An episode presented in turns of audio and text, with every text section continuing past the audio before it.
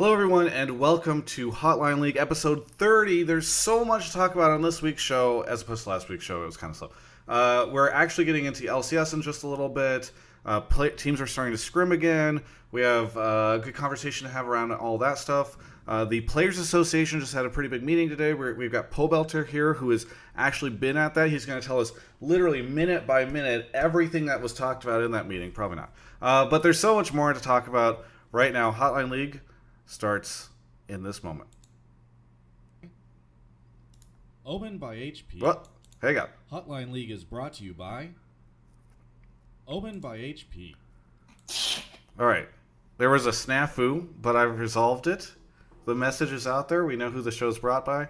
Anyway, we're gonna get to the show. Did you double click it? No, it was it was the way the software works is that it was already halfway through the animation, and I went back to it, and uh. so it was playing halfway through the video. Let's talk a little bit about the show because we've got Pobelter on, and Pobelter has never seen the show before. He was asking us what the show is moments before the show began. Uh, and so we can explain that. So Pobelter normally, and for those that are watching for the first time, uh, we are we talk about stuff between us for about you know five or ten minutes, and then we get into calls. Uh, the way it works is uh, fans, viewers, whoever else put like a topic they want to talk about. Mark will give a better explanation a little bit into the chat, and then Mark picks uh, callers and we invite them on via Discord, um, and then we talk to them. So they might say something like, "I think." Um, all of the senior leadership at TSM is inept, and then you might scream at them. So that's that's an example of how. That's We've never had anything like Parth that. reference. No, no, that's a horrible example. It's a joke. Um, but either way, that's how the show works. So, uh, but Okay. first off, let me go ahead and, and introduce everybody. Uh, first off, we got my constant co-host Mark Zimmerman on the show. How's it going, Mark? Great. I uh, I guess we killed the whole late night aesthetic. Travis just has his lights on full fucking blast. Well, Um, they were flickering before. There was like a flicker effect, so I can. Um, that's maybe that's a little better. It's not flickering if I do that. Uh, Mark, how have things been with you lately? Besides criticizing my aesthetic? Look look at mine, dude. I got a real room now. Yes. Is that because you had somebody move in with you? Potentially. So it was never going to be Allegedly. you that made your room look nice. God no. Okay. No no no. Absolutely not. I also beat NieR Automata uh, this week. I've been hard at work. You ever play that game? I've never played it. I, or actually, I've played it like for a couple hours. But have you played it, Did you beat- Pobelter? Yeah, it's a really fun game. I did all Did- the endings, or most of them. So did you? All right. Spoilers. If you haven't seen this, I don't want. I don't want spoilers because I might play It's it. been out for like a year. Yeah, yeah, but I might play it soon. I don't want spoilers because I've been. I actually I started playing it a couple months ago, and then I, I took a break whenever. I'll kick you out of the room. You can come back in a minute. No, no, but then but then I can't. There's no way for me to hear the brought the stream will just not hear anything. Yeah, that's fine. Pobelter and I was just talking. Okay, talk about it after the fact. Pobelter is joining us, the mid laner for Team Liquid. How's it going, Pobelter? I'm I'm good. How are you, Travis Gafford? I am doing well. Uh, I am doing well. I'm glad you asked. I've been. Uh, I'm settling more and more into the new apartment. Uh, I announced last week that I'm living with Kobe. It's Wait, you great- don't live with us anymore? No, I don't. Oh. You didn't know that I moved? I moved to a place uh, in Century City with Kobe. Is it a nicer place? It is nicer. Um, It's the same. It's the same parent company, so it's, it's almost the Li- exact same. Yeah. I went in there. He gave me a little tour, and the first thing I said was like, "Oh, it's just like your other place," and he got mad at me. I didn't like hype it up enough. Yeah. Well, uh, either way, I moved and, and that's going well. I inter- I was at the uh, facility yesterday to interview your uh, new Fortnite team. I interviewed 72 hours, and that interview is going to go out. You guys have a Fortnite team. Do you know that? I do know that. Yeah. Yeah. Well, now Xmithie has Jake someone to play with. Yeah, I was going to say, we both made the Xmithie joke at the same time. Uh, Who knows? Maybe, maybe next year. okay. All right, chat's talking about NieR for, for a second, so I got I just gotta say this. A lot No people say- spoilers, please. not a spoiler. People talk about how it's like one of the best stories in RPGs, and I just fucking hate that people say that. It's a good story. It's fine, but it, it's like any other like Japanese RPG story slash anime. Like things just get turned up to eleven. And what this does really well is it presents it really well and has like really cool style choices, but like the story itself is not like the deepest shit ever. The plot twists were like hinted at super heavily in the first like minute of the game it doesn't push its philosoph- philosophical elements very far, which is fine because it's supposed to be cool as shit, and it is cool as shit. Get me out of here with people talking about being one of the best stories in RPGs. All right, I'm out. That's all I have to say. I love the game. Pobelter, what's been going on with you? So you guys started scrims. When did you start? Uh, we had like one week off after MSI, and then we got back at it on like I think last Monday. So we've had like a little over a week. Okay. And it, do you feel is it good to be back in the saddle, or are you just like, ugh, back to scrims? Oh yeah, actually, I remember on that week long break, I was like, damn, I really can't wait to get back to practice again. And then I thought about like, we're we're the team that went to MSI, and then other teams had like over a month more of just off time than us. So I, I kind of felt bad for them Yeah. because, yeah, I mean, it just feels good to get back into the grind. And we weren't even gone for that long. Yeah. How do you feel like? I know we talked to Parth about this. Are you guys like finally happy that some of those other people are getting that chance to to experience the long off season and the uh, between the splits when not much happens and you just kind of sit there and wait for your life to start back up? Oh no, really, I don't give a fuck about the other teams. okay. Well, that's good to have you here. Um, so there was a. I'm sure we'll have somebody call in about this because you know, or maybe they won't. I don't know. But I just posted an interview uh, with the head of the Players Association that I filmed uh, yesterday afternoon, and then um, I I posted that live. And you guys had a Players Association summit today uh, that you went to. Uh, and I'm really curious to talk to you about this a little bit because I feel like a lot of players don't give a crap about the Players Association. I'm curious, like Peter, somewhat mockingly, posted like, "Oh boy, so excited to go to my first meeting today," um, and I'd heard some stories about kind of not great turnout for the meetings before this one. Uh, so I'm just kind of curious what your take is on the Players Association Summit, how you felt about, or how you felt about the summit today, and how you feel about the association in general. Yeah, I thought about it.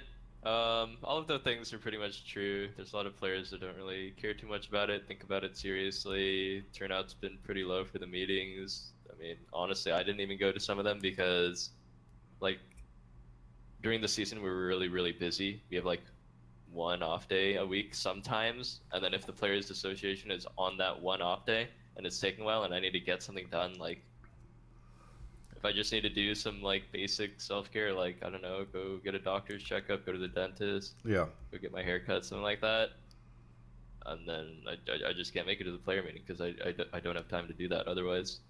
But um, yeah, I thought about it, and then yeah, a lot of people are not really sure as to the importance or the meaning of the Players Association currently. And then I thought about it, and then I realized that really it's just kind of up to us. Like, it's really our association, and it's in our hands to decide what to do with it. So once I thought about it that way, I started to think about it a bit more seriously. When did you have that epiphany? Just out of curiosity. This morning, actually. Oh, really?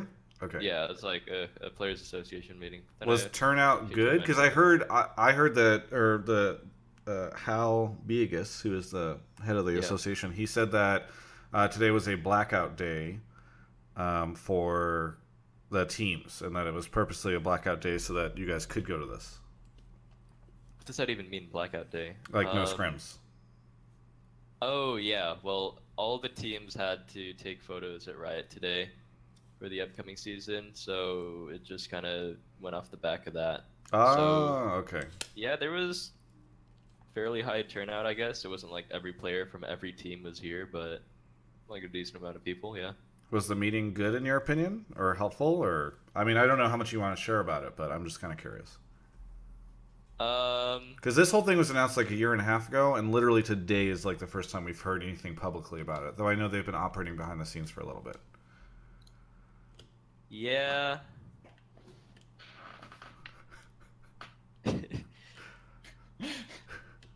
I'm trying to think about what I should say. Sure. We'll We just got hang some out here. stuff done. I don't. I don't know if I should even like talk about what we talk about, like if it's supposed to be private or not. Yeah, I think he was Yeah. saying that you guys were voting on people today.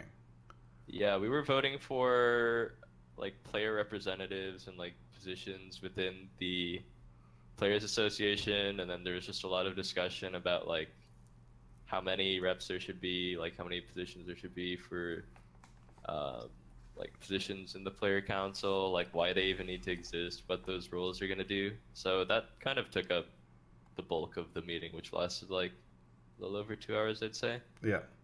Um, my last question on before maybe we, we move on, unless Mark has something, is just like, do you? I have heard uh, times many players gripe about things, right? From everything from oh, I get to go to All Stars and get zero prize money or get paid to be there, to frustration around like how quickly a patch hits the LCS, you know, versus uh, to how long the season is if you go to Worlds. Um, do you think that you guys will be able to use like finally this is like a vehicle i heard by the way recently that the only other time that the nalcs players have, had ever really gotten together was whenever they were all frustrated about having to wear makeup in the first season of lcs Really, I never. yeah that peter led like a revolt uh, around all this stuff and didn't want to have to wear makeup which i find i found hilarious because Oh, my impression has always that. been that LCS players just are it's like herding cats in terms terms of getting them to work together on something. But anyway, I'm just curious. Like, do you do you think you guys can use this of, to negotiate with Riot or negotiate with the teams around this stuff? Yeah, there were a list of like things that need to be worked out between the players and Riot. Probably like the most common problems that players have had. Uh, don't know how much I can talk about them really, Sure. but yeah, there's like stuff to be done. It's nothing like egregious, like oh we're living in like cellars and you know our living conditions are terrible or anything Yeah. like that. Oh, Belter, blink Um, twice if you need help. The Yeah. alien or training facility. When Mark to- first started working for a team, he was living in a closet, so like Harry Potter. So I I can understand if that that's Dude, finally I had done. so I had way better than Harry Potter. All right, I had a full walk-in closet. I wasn't under the stairs, Okay, and it was a small walk-in closet. Yeah. but you were saying uh, Eugene that it's it's actually a there's some stuff that's being talked about. Yeah, nothing like crazy major, but you know stuff that the players association can talk to Riot about and make things like a little bit better. Yeah. Cool. Well, uh, Mark, if you don't have any other things that you want to talk to a Pobelter about before we get into the calls, and you can go ahead and explain how this all works. Sure. So if people haven't seen that show, show before, like Pobelter, uh, the way this works is you go to this Discord, which I am posting in Twitch chat right now. You're going to want to join up in there, and when you do, there will be a couple text channels and a couple voice channels. You're going to want to join Pleb Calls or Pleb Calls 2 voice channels. You can mute yourself once you're in there. And then in the text channels of Pleb Topics, you're just going to want to type in whatever take it is that you want to talk about. And want to emphasize we prefer takes over questions, but with Pobelter, questions would be a little bit better. But usually we prefer people say, I think Team Liquid will win the split again. Here's why. And then I can pull you in because I know what you want to talk about versus I want to talk about Team Liquid's chances. You know, that's pretty vague and I, I don't exactly know what your stance is. So try and make sure you communicate what it actually is that you want to talk about. Uh, I'll be pulling you into the waiting room where I'll just do a quick voice check with you once it's your turn, and then we'll pull you on air, and you'll be live with POB.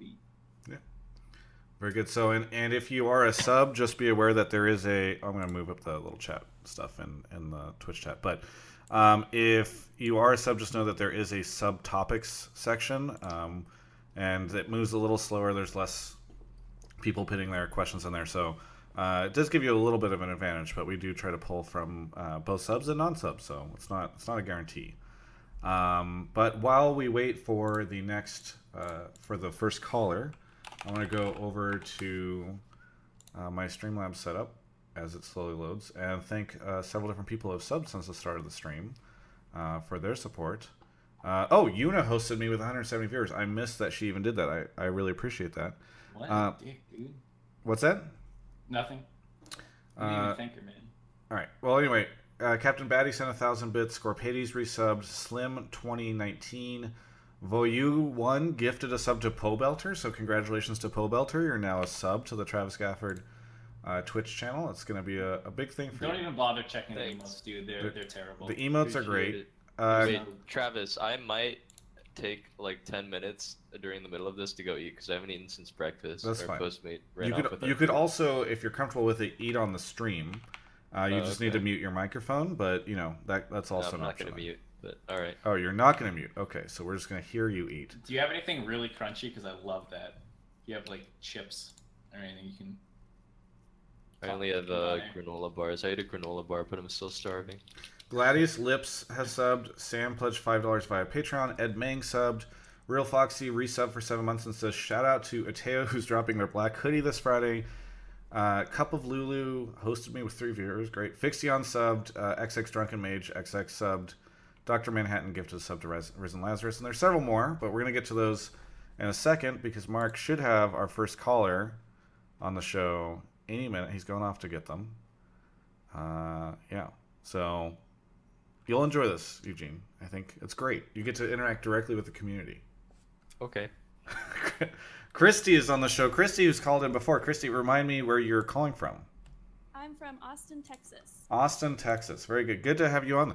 Uh, what do you want to talk about on the show? Oh, wait. Did you go to DreamHack, by the way? Yes, I did actually. It was really fun. I only went for one day, but it was great. Yeah, very good. Well, I'm uh, I, I'm glad to hear you had a good time. Uh, what do you want to talk about on the show today? Well, so first off, um, I just want to mention that since I met you at South by, I was able to go to Rick Fox's panel as well, where he talked quite a bit about how much he wanted Pobelter on his team because of his 200 IQ plays. So I just wanted to casually mention that because I thought it was really funny.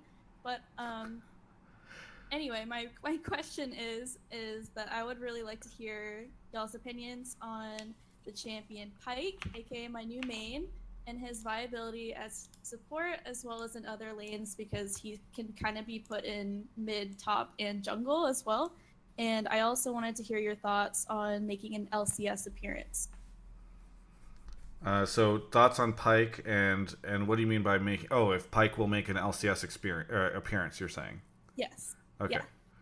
Uh, so Pobelter, what do you think of Pyke now that he's released? I know maybe not your champion, but Um, Pyke seems really strong in the solo queue games that I see. I talked to Doublelift about it, and he said Pyke is just like awful 2v2, and like you just can't lane with him. So I can see that, but in solo queue you can probably get away with it and set up ganks really easily, uh, because the character does have a lot of CC and really good roaming too.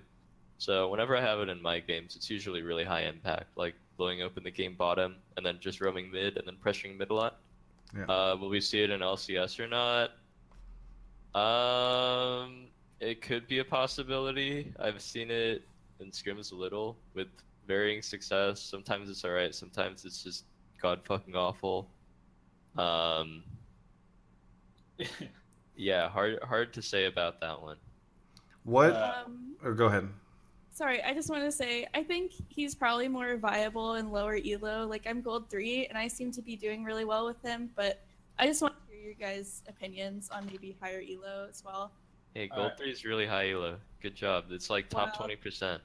Wow, thanks. It's Uh, it's so funny. Whenever whenever I can never tell when Pobelter's being sarcastic or if he's actually praising somebody because he uses the same tone of voice in both situations. He he could be like, "Yeah, bronze praise. five. That's really great elo. That's really fantastic." Uh, so I, I've been playing a champion a little bit, and obviously I suck balls these days. Um, but I think you can definitely carry with him, and he, he gets pretty out of hand if things start going well for you, just because like his roaming's crazy. But after like 20 minutes, if you're not snowballed, he just like doesn't function really at all beyond trying to pick people off. Like, uh, especially the, the interaction I find that like really settles it for me is like his W just doesn't actually give you any invisibility in a fight. So like if you don't start the fight with a Q to pull people towards you and like you can't E in because you have no way of getting out and no invisibility and no way to stay in the fight. So you, you literally just like hover around the fight waiting to E and alt somebody or something. And then like because he can't get stealth in the fight, he can't proc his passive in a fight and like regen up in the fight. So he, he literally just if you're not ahead and continuing to like pick people off and kill them and roam around the map, like he just doesn't do anything in set situations and like his Q is not good enough to to make like th- like the pick potential you might have is not better than like a Blitzcrank or Thresh. So he's just too, I think I think he's too volatile right now, as well as the fact that like his item efficiency is really bad. Like he uh he has really low ratios, so you can't like make good use of building AD, but then you can't build HP items. They just get converted to AD at a pretty low conversion rate. So like he's none of his his tank items are gold efficient on him, which like still is his actual best play style, which is why people go aftershock and uh, tank items. I, I don't know. I, I personally, I, I tried to like him, and I just couldn't do it. I wanted to like him. Yeah, I understand. I really like him just because I think he's so much fun. But I feel like if he were to be utilized in maybe LCS, he wouldn't be put in the support role. I think he would basically be more like a Talon, but slightly more useless, if that makes sense. Yeah, the only problem is people don't play Talon really either. Exactly, that's what I mean. It's like I know people don't play Talon anymore, who is also another champ that I really like to play. So I guess I just don't like champs that are actually good. Pobelter, do you need me to order you food?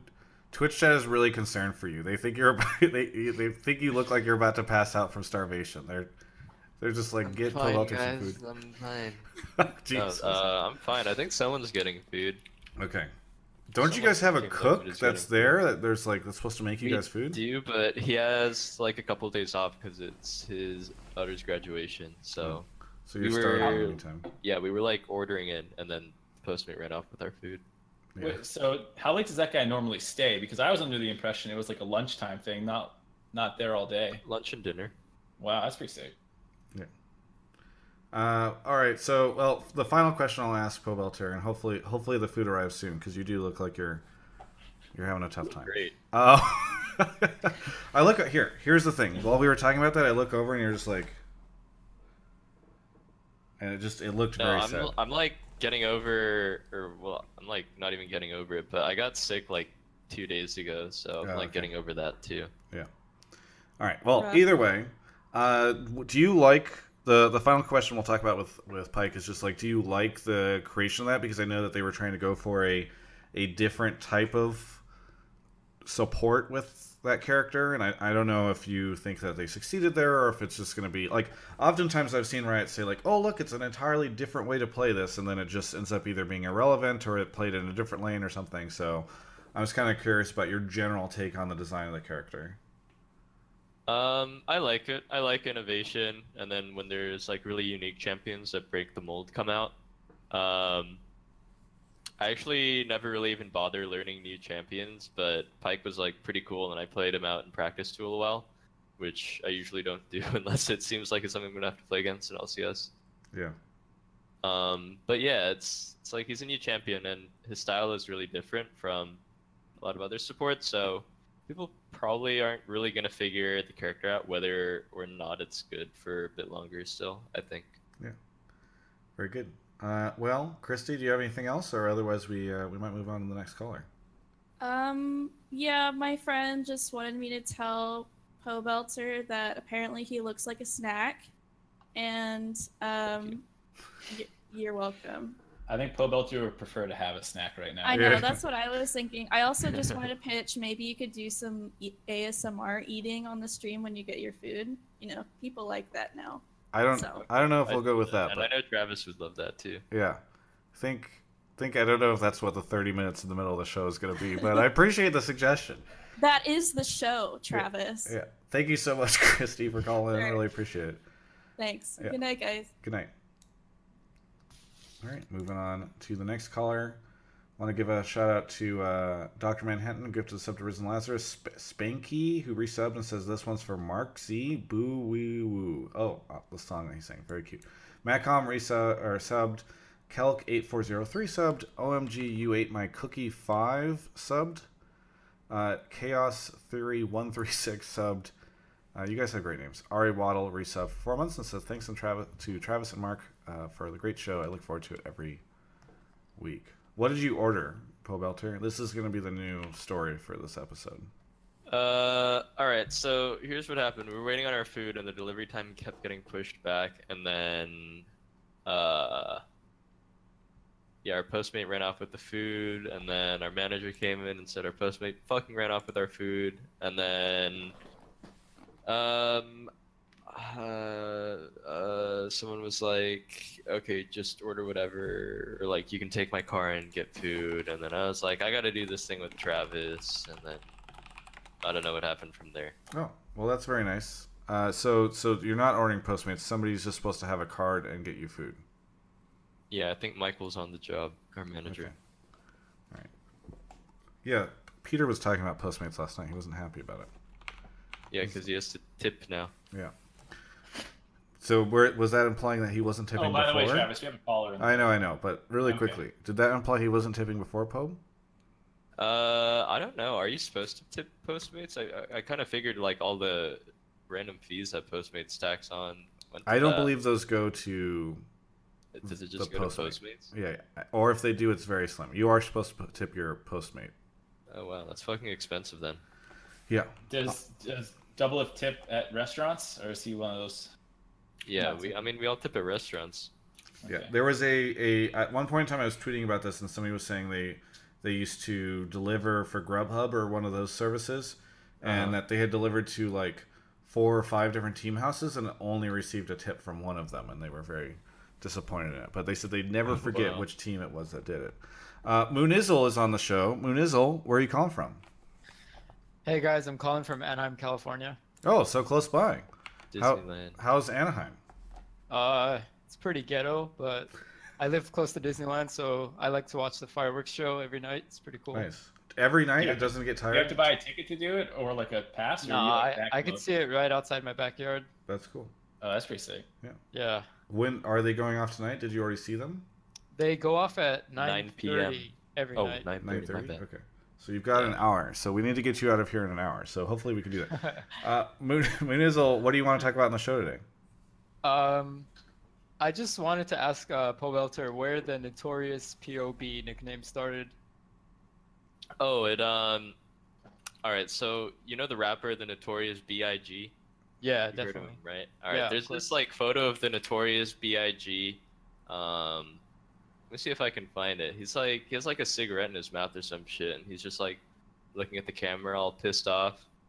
And then I like, I was like took a Snapchat, and then I sent it to my friends, and then I was like copying that pose, and I just like labeled it the Notorious POB, and then everyone just called me that from that point. You actually. was that? oh, go Go ahead. ahead, Travis. No, no, go ahead. go for You're it. good. Oh, was this around the time you were on Winterfox, or Yeah, it was probably like yeah, it's yeah, an that old one. It was like 18. I didn't realize you made it yourself. I thought like it Yeah. was a Reddit, a Reddit like Photoshop thing. Yeah, I thought it was a fan made thing. You Oh, have. he's not. He's not puffing a cigarette. He's puffing a, a marijuana joint. Okay, well we don't talk about that on the show. Why not, Travis? We're in California. We can talk He's about not whatever. he's not tree friendly. Yeah, this is not a 420 friendly show. Um, Pobelter, you have actually a lot of memes around yourself, which is interesting because you have kind of a dry personality. Like it's not surprising that somebody like dry personality is not an insult. It's just a dry humor. You know, there's a lot of people out there that go and say crazy shit, like Peter or whoever. But you, I don't think, go out there and say such crazy stuff. Uh, and yet you have like the 200 IQ meme. You've got like the notorious PO, uh, POB meme. You've got all these different things. Um, what is it? You know, why is it that you think you have this, or you know, how do you feel about it? Um, long, longe- longevity. Yeah, it's just you've been playing for so long. So Makes long. sense. I, There's I bound feel to be jokes about you eventually. I feel like you're not taking enough credit because I didn't realize you did the notorious POB one, but like the 200 IQ shit and like the I'm definitely a top 10 mid laner, like those are jokes that you tell that like get turned into memes. Like Yeah, people I didn't think that 200 IQ thing would take off. I was just, I didn't even think it was that funny when I said it, but it really took off. And then I'm sure there's so many people out there who just say this or that is 200 IQ, and they don't even know that I exist or that You- I created it. I wish you could trademark a meme because I'd be like a fucking millionaire at this point. What point. happens if you go on like uh, you know like those meme generation sites? Like I wonder, you know how they always have like how it started. Uh-huh. Like if you look up 200 IQ in YouTube, it, the Pobelter is not even a suggester. It's Yo, all it you. 200 about- IQ plays Fortnite, PUBG versus No, no, Mega but but know know your meme list. 200 IQ is a satirical reference to one's intelligence when they're about to perform an impressive play in video games. It comes from a League of Legends Twitch streamer Pobelter, who mentions Ooh, his 200 thanks, know your IQ. meme. Oof. He gets the credit he deserves. So now you can use that in your court case. I think that's a legally admissible thing. Whenever you try to sue Yeah. people for your for stealing your meme, you could use that. Are there actually other? crazy that you made that meme?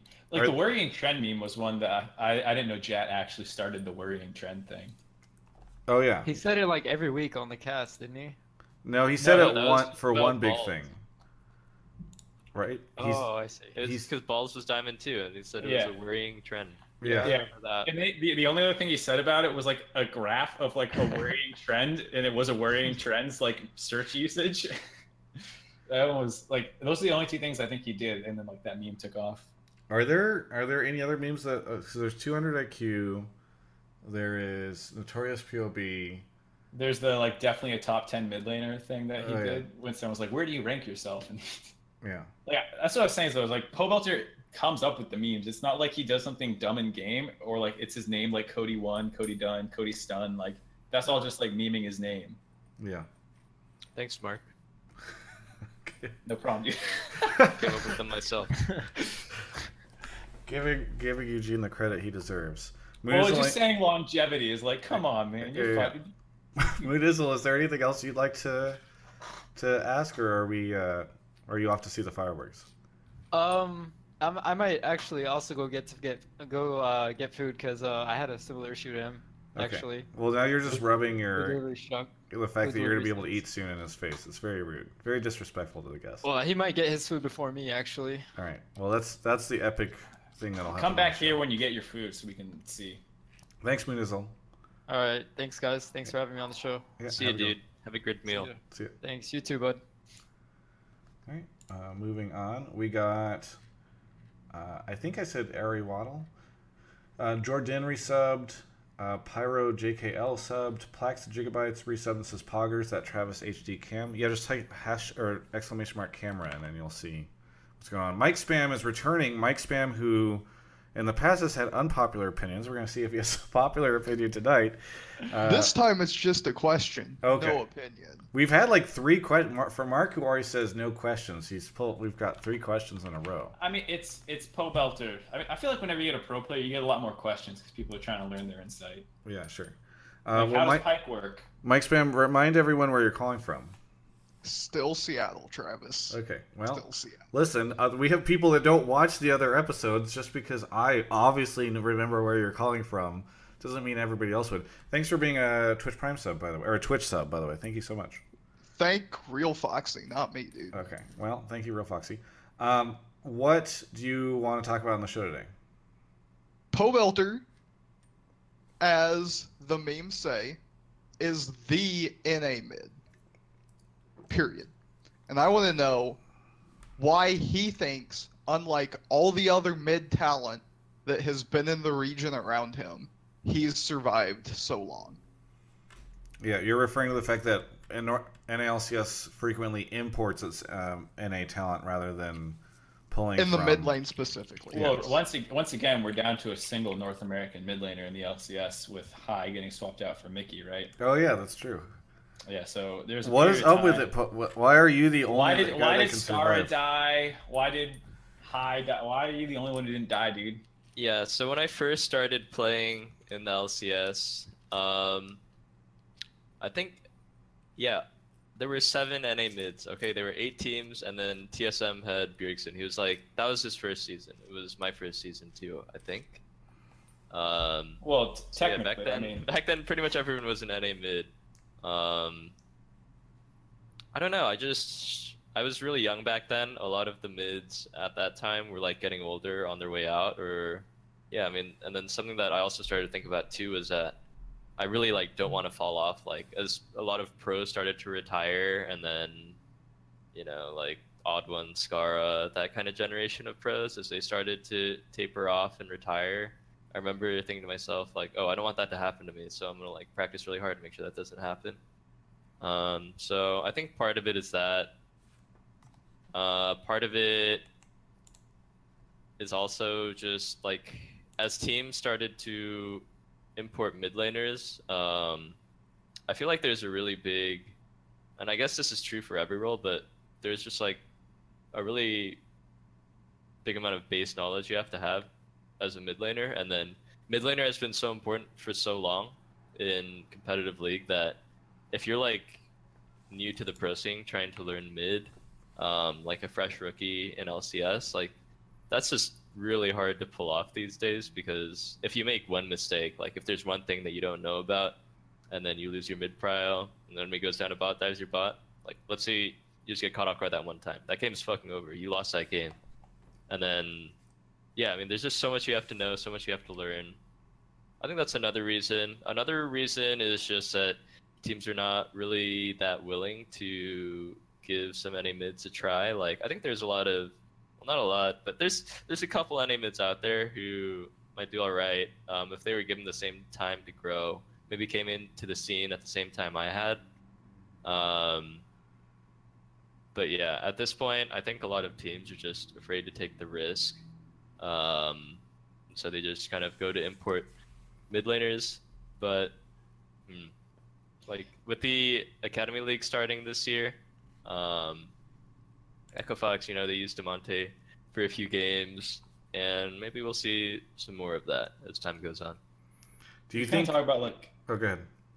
you, you talked a little bit about other people dropping off and stuff like that, but I, I think it's pretty fair to say that you also, I, I would say, stepped your game up. I mean, like, you obviously ended just started joining better teams than just like uh, Winterfox. Fox, Winterfox, excuse me. But like, I think you also legitimately got a lot better because you're no offense, but your first split in the league, I think a lot of people would have put.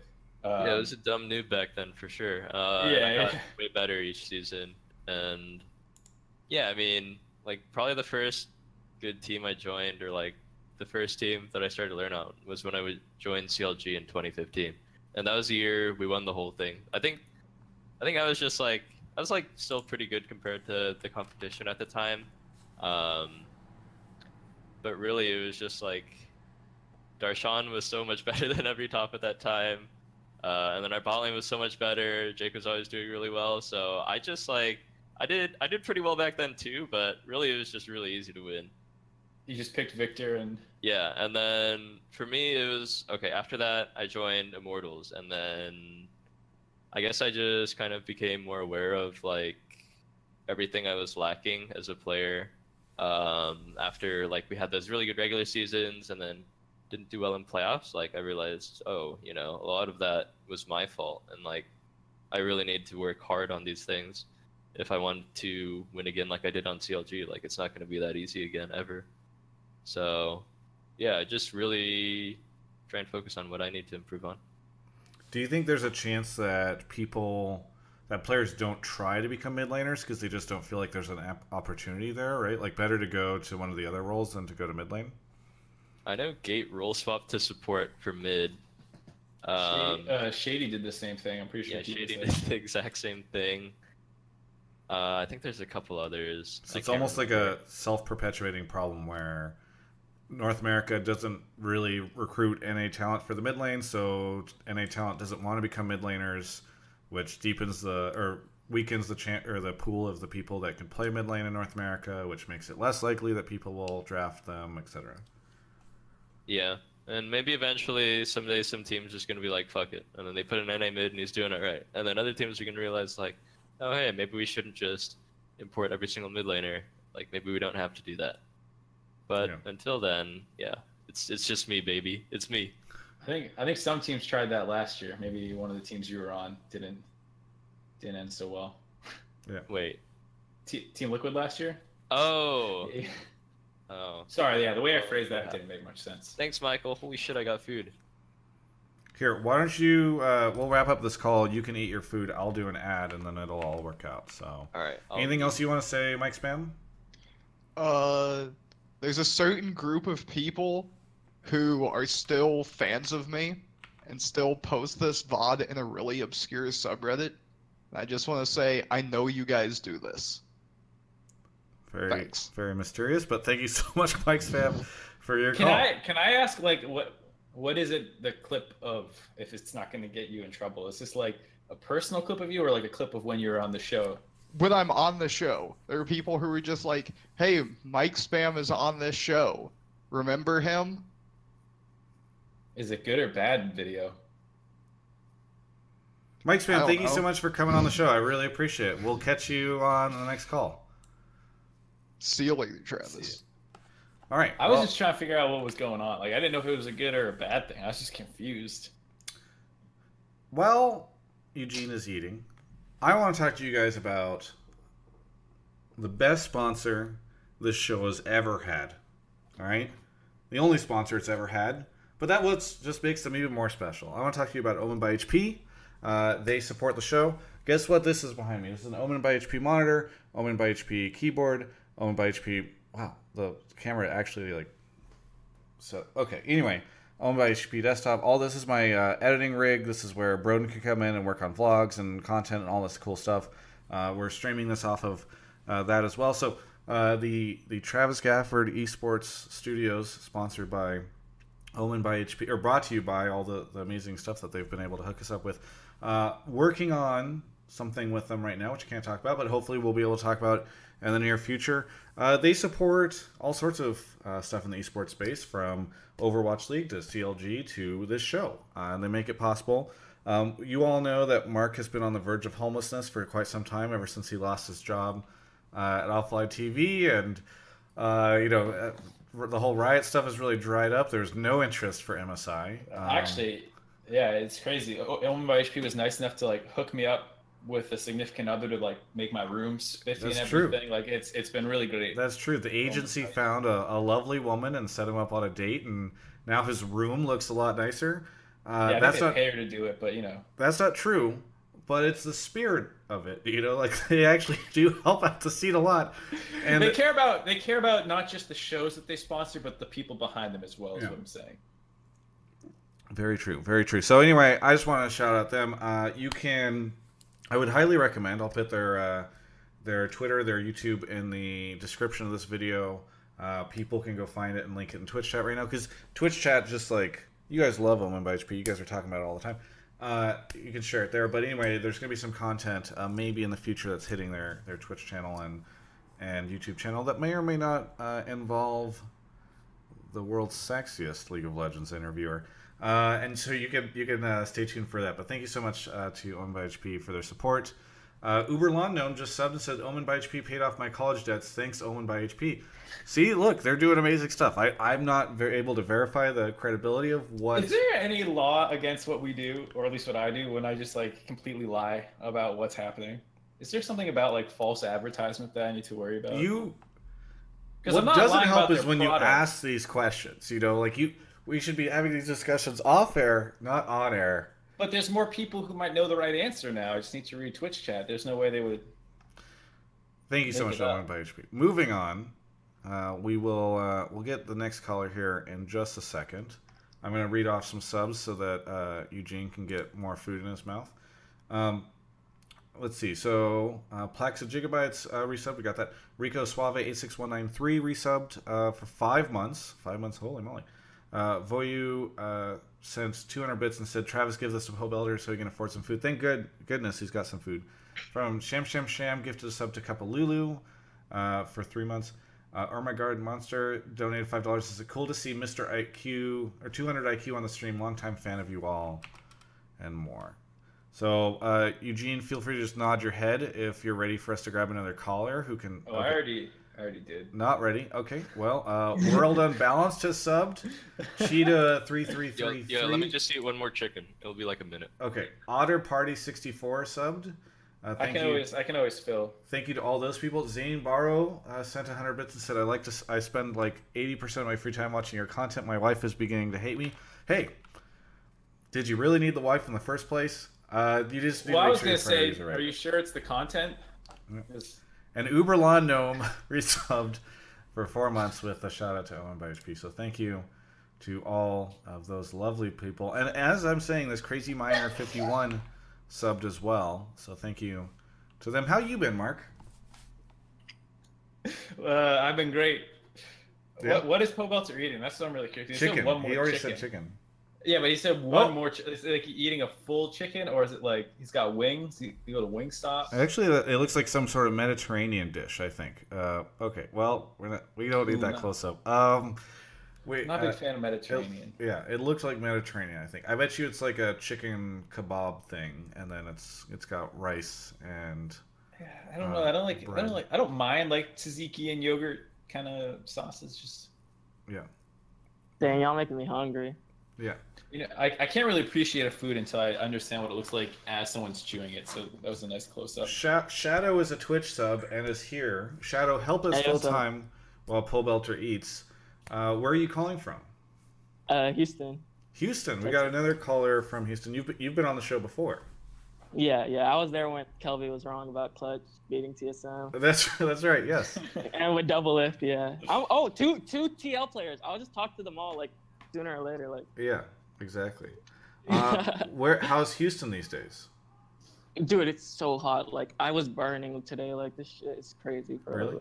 You don't you don't want to come here. Like, it's hot. Like, this is the hottest it's ever been. Like, Yeah, I feel you, dude. Like I didn't I didn't turn my AC on today, and it got up to like 79 in my room. No, in brutal. Texas, it's crazy, especially with the humidity.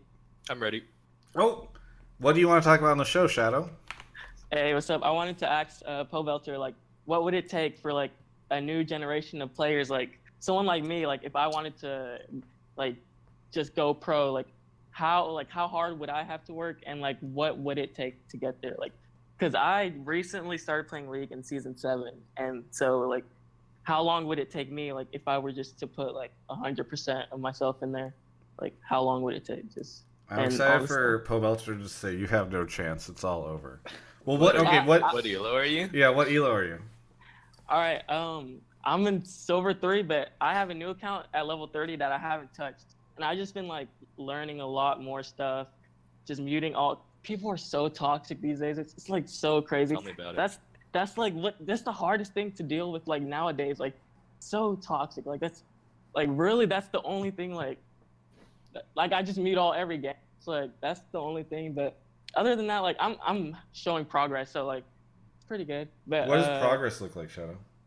uh, like I'm just dying less. I'm playing more for my team. Like I'm a jungler, so like I never like I would do anything for my teammates. Like I would leave my camps. I would like give them my red. Like I, if they wanted it, like the second the second buff, they I always give it up. You know, I'm just like What a trying to con- yeah like because i know that's like i feel like that's what it takes for a jungler like they have to be the person to sacrifice themselves to help the laners because they're more important uh, to carry So let me ask you, how many games a season do you think you play? If you had to guess. uh, since season seven was my first season like and I, I got to level 30 in may so it's been like a full year now of playing ranked and I, I got to silver before the end of season seven and then i was like stuck in silver right now but like Yeah.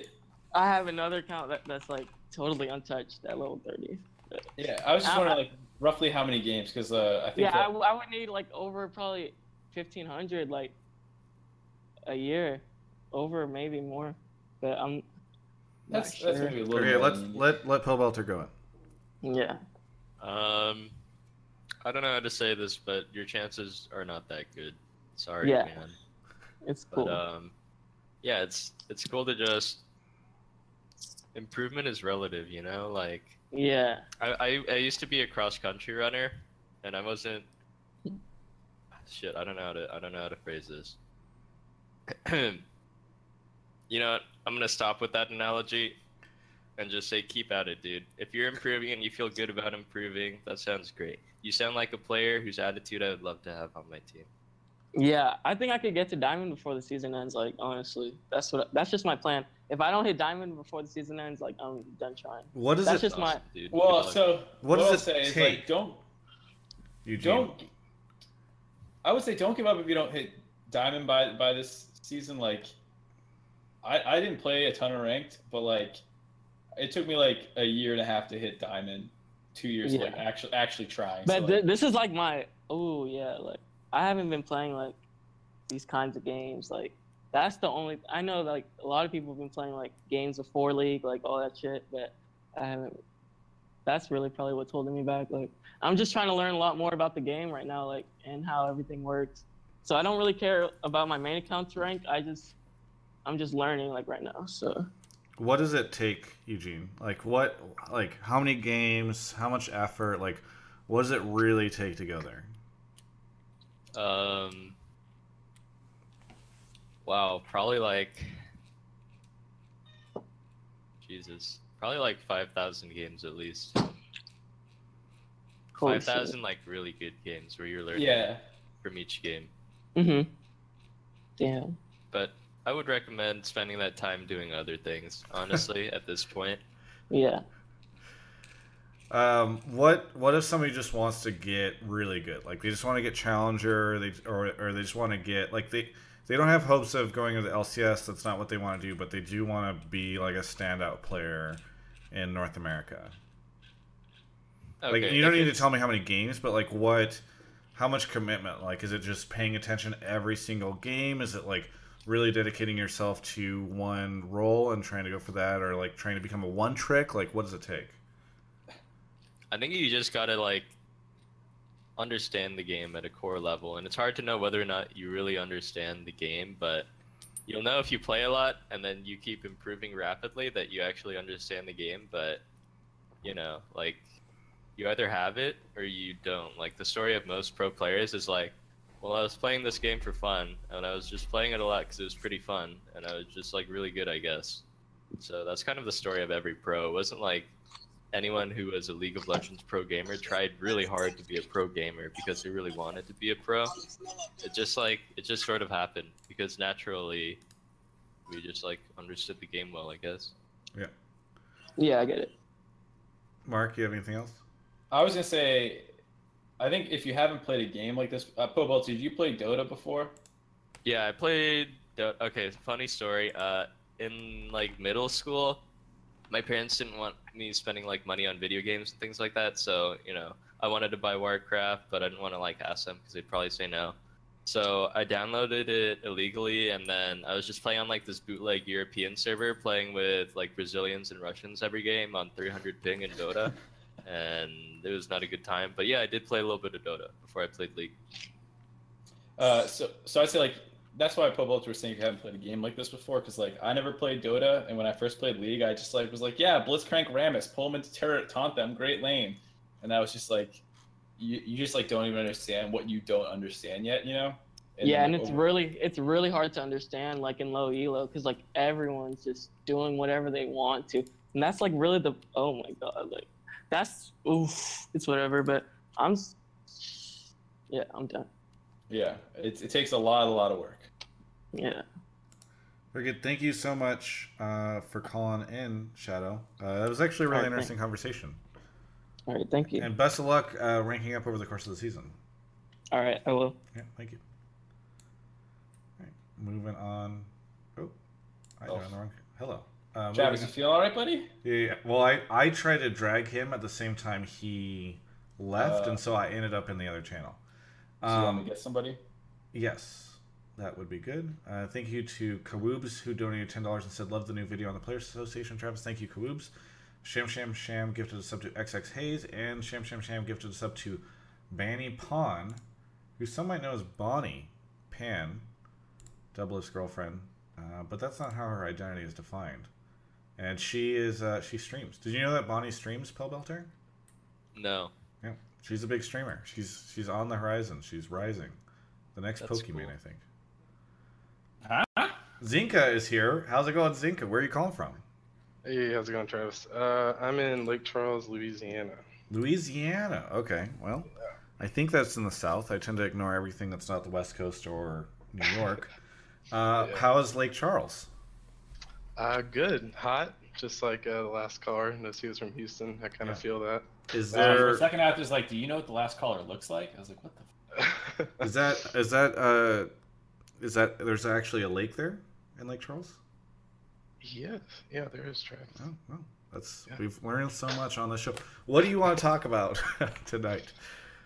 Um, I wanted to ask Pobelter about the uh, franchising this past split, how he felt, uh, whether it affected the region's skill significantly, either way, positive or negative.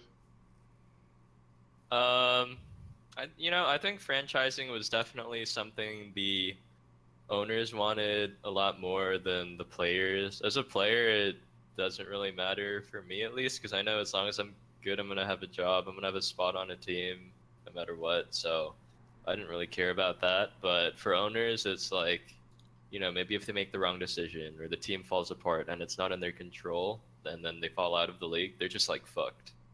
Um, so they really wanted to have these permanent spots, but in terms of how it's affected me as a player, I think it's been positive overall. Like overall, salaries went up. Um, the contract lengths increased and then things seem more stable overall. The owners seem more happier overall and like more willing to invest in the players. So when it was first happening, I was like, I didn't really understand how it would affect me as a player, but in retrospect, I think it was a positive change. Yeah. Do you do you feel like okay? So maybe it helped with the scene. Do you think that North America is a better region because of franchising, either because we were able to pull more people? Do you think it's a worse region? One of the things I've heard is that franchising hurt the region because uh, a lot of the good talent ended up being spread out across several different teams, and so the the wor- the best teams got worst uh, worse over year over year. It's kind of I don't know how you feel about all that stuff. Uh, I don't see how franchising would have had an effect on how talent is spread throughout the region. I don't think it made it strong, the region stronger or weaker. Yeah, I mean, teams are regardless of franchising, teams are gonna still try and be as strong as they can be. That's not really something that franchising affected. Yeah. Um, because you know, there's no threat of relegations anymore, but it's not like everyone's just like sitting around being like, "Oh, we don't have to try hard anymore. Let's just lose or win. It doesn't even matter." It's, Right. You it's not wouldn't like join that Every team, dude? What do you What do you mean? Every team is still giving their absolute best to win. Uh, yeah, it's just like no relegations anymore. Mark, do you have any thoughts on this stuff? Uh, I don't think it, it made the region weaker. I also, thus far, has not made the region stronger. Everyone's hoping that the Academy League will play out. Like, you know, Popult was saying, like, the, a Damonte or somebody can finally break in as, like, the NA mid laner or whatever other other position. So, right now, like, I think it's fine. I, I think, like, one of the big fears was, like, the idea that someone could just, like, bottom feed in the LCS and, like, haha, I don't care. Uh, Yeah. But, like, I don't think any any player would want to be on a team like that uh and like maybe it's like oh it's it's just the org they just like only sign like the worst players and like but then you're not making any money so I, Yeah, no one ever really roots for the last place team. Like League isn't like a real sport where even like a crappy team, like in basketball, I don't watch basketball at all, but I'm sure there's some crappy team in the NBA who still has like a lot of fans who show up to their games and things like that. I don't really know if that's a thing in League. Like I'm pretty sure no one just really pays any attention to a team that's just losing all the time.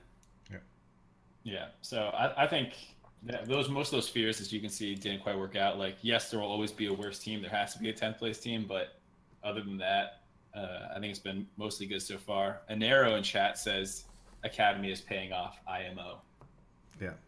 so I mean, go. and that I mean that makes sense, right? Because Echo Fox was able to pull their academy players in, so he would he definitely feel that way. We have a bunch of uh, people in the, the chat right now. We've got oh, guess who just came home? Uh, we've got Saint Vicious in the chat. We've got Steve in the chat. We've got a bunch of people in the in the chat. Kobe Yeah, I don't know if he can can. you hear me Uh, he might be able to. Wait, Steve's in here? Gotta look good for my boss. Yeah, Let me sit up. yeah. Sit up, look good. You're try harding. All right. Man, Pobelter, you've just been such a great guest. One of the best guests guests we've ever had. One of the best Team Liquid. representatives of Team Liquid. Yeah. I, Of the three, rep- we've had way more Team Liquid players than any other place, yeah, it's because they're great to work with.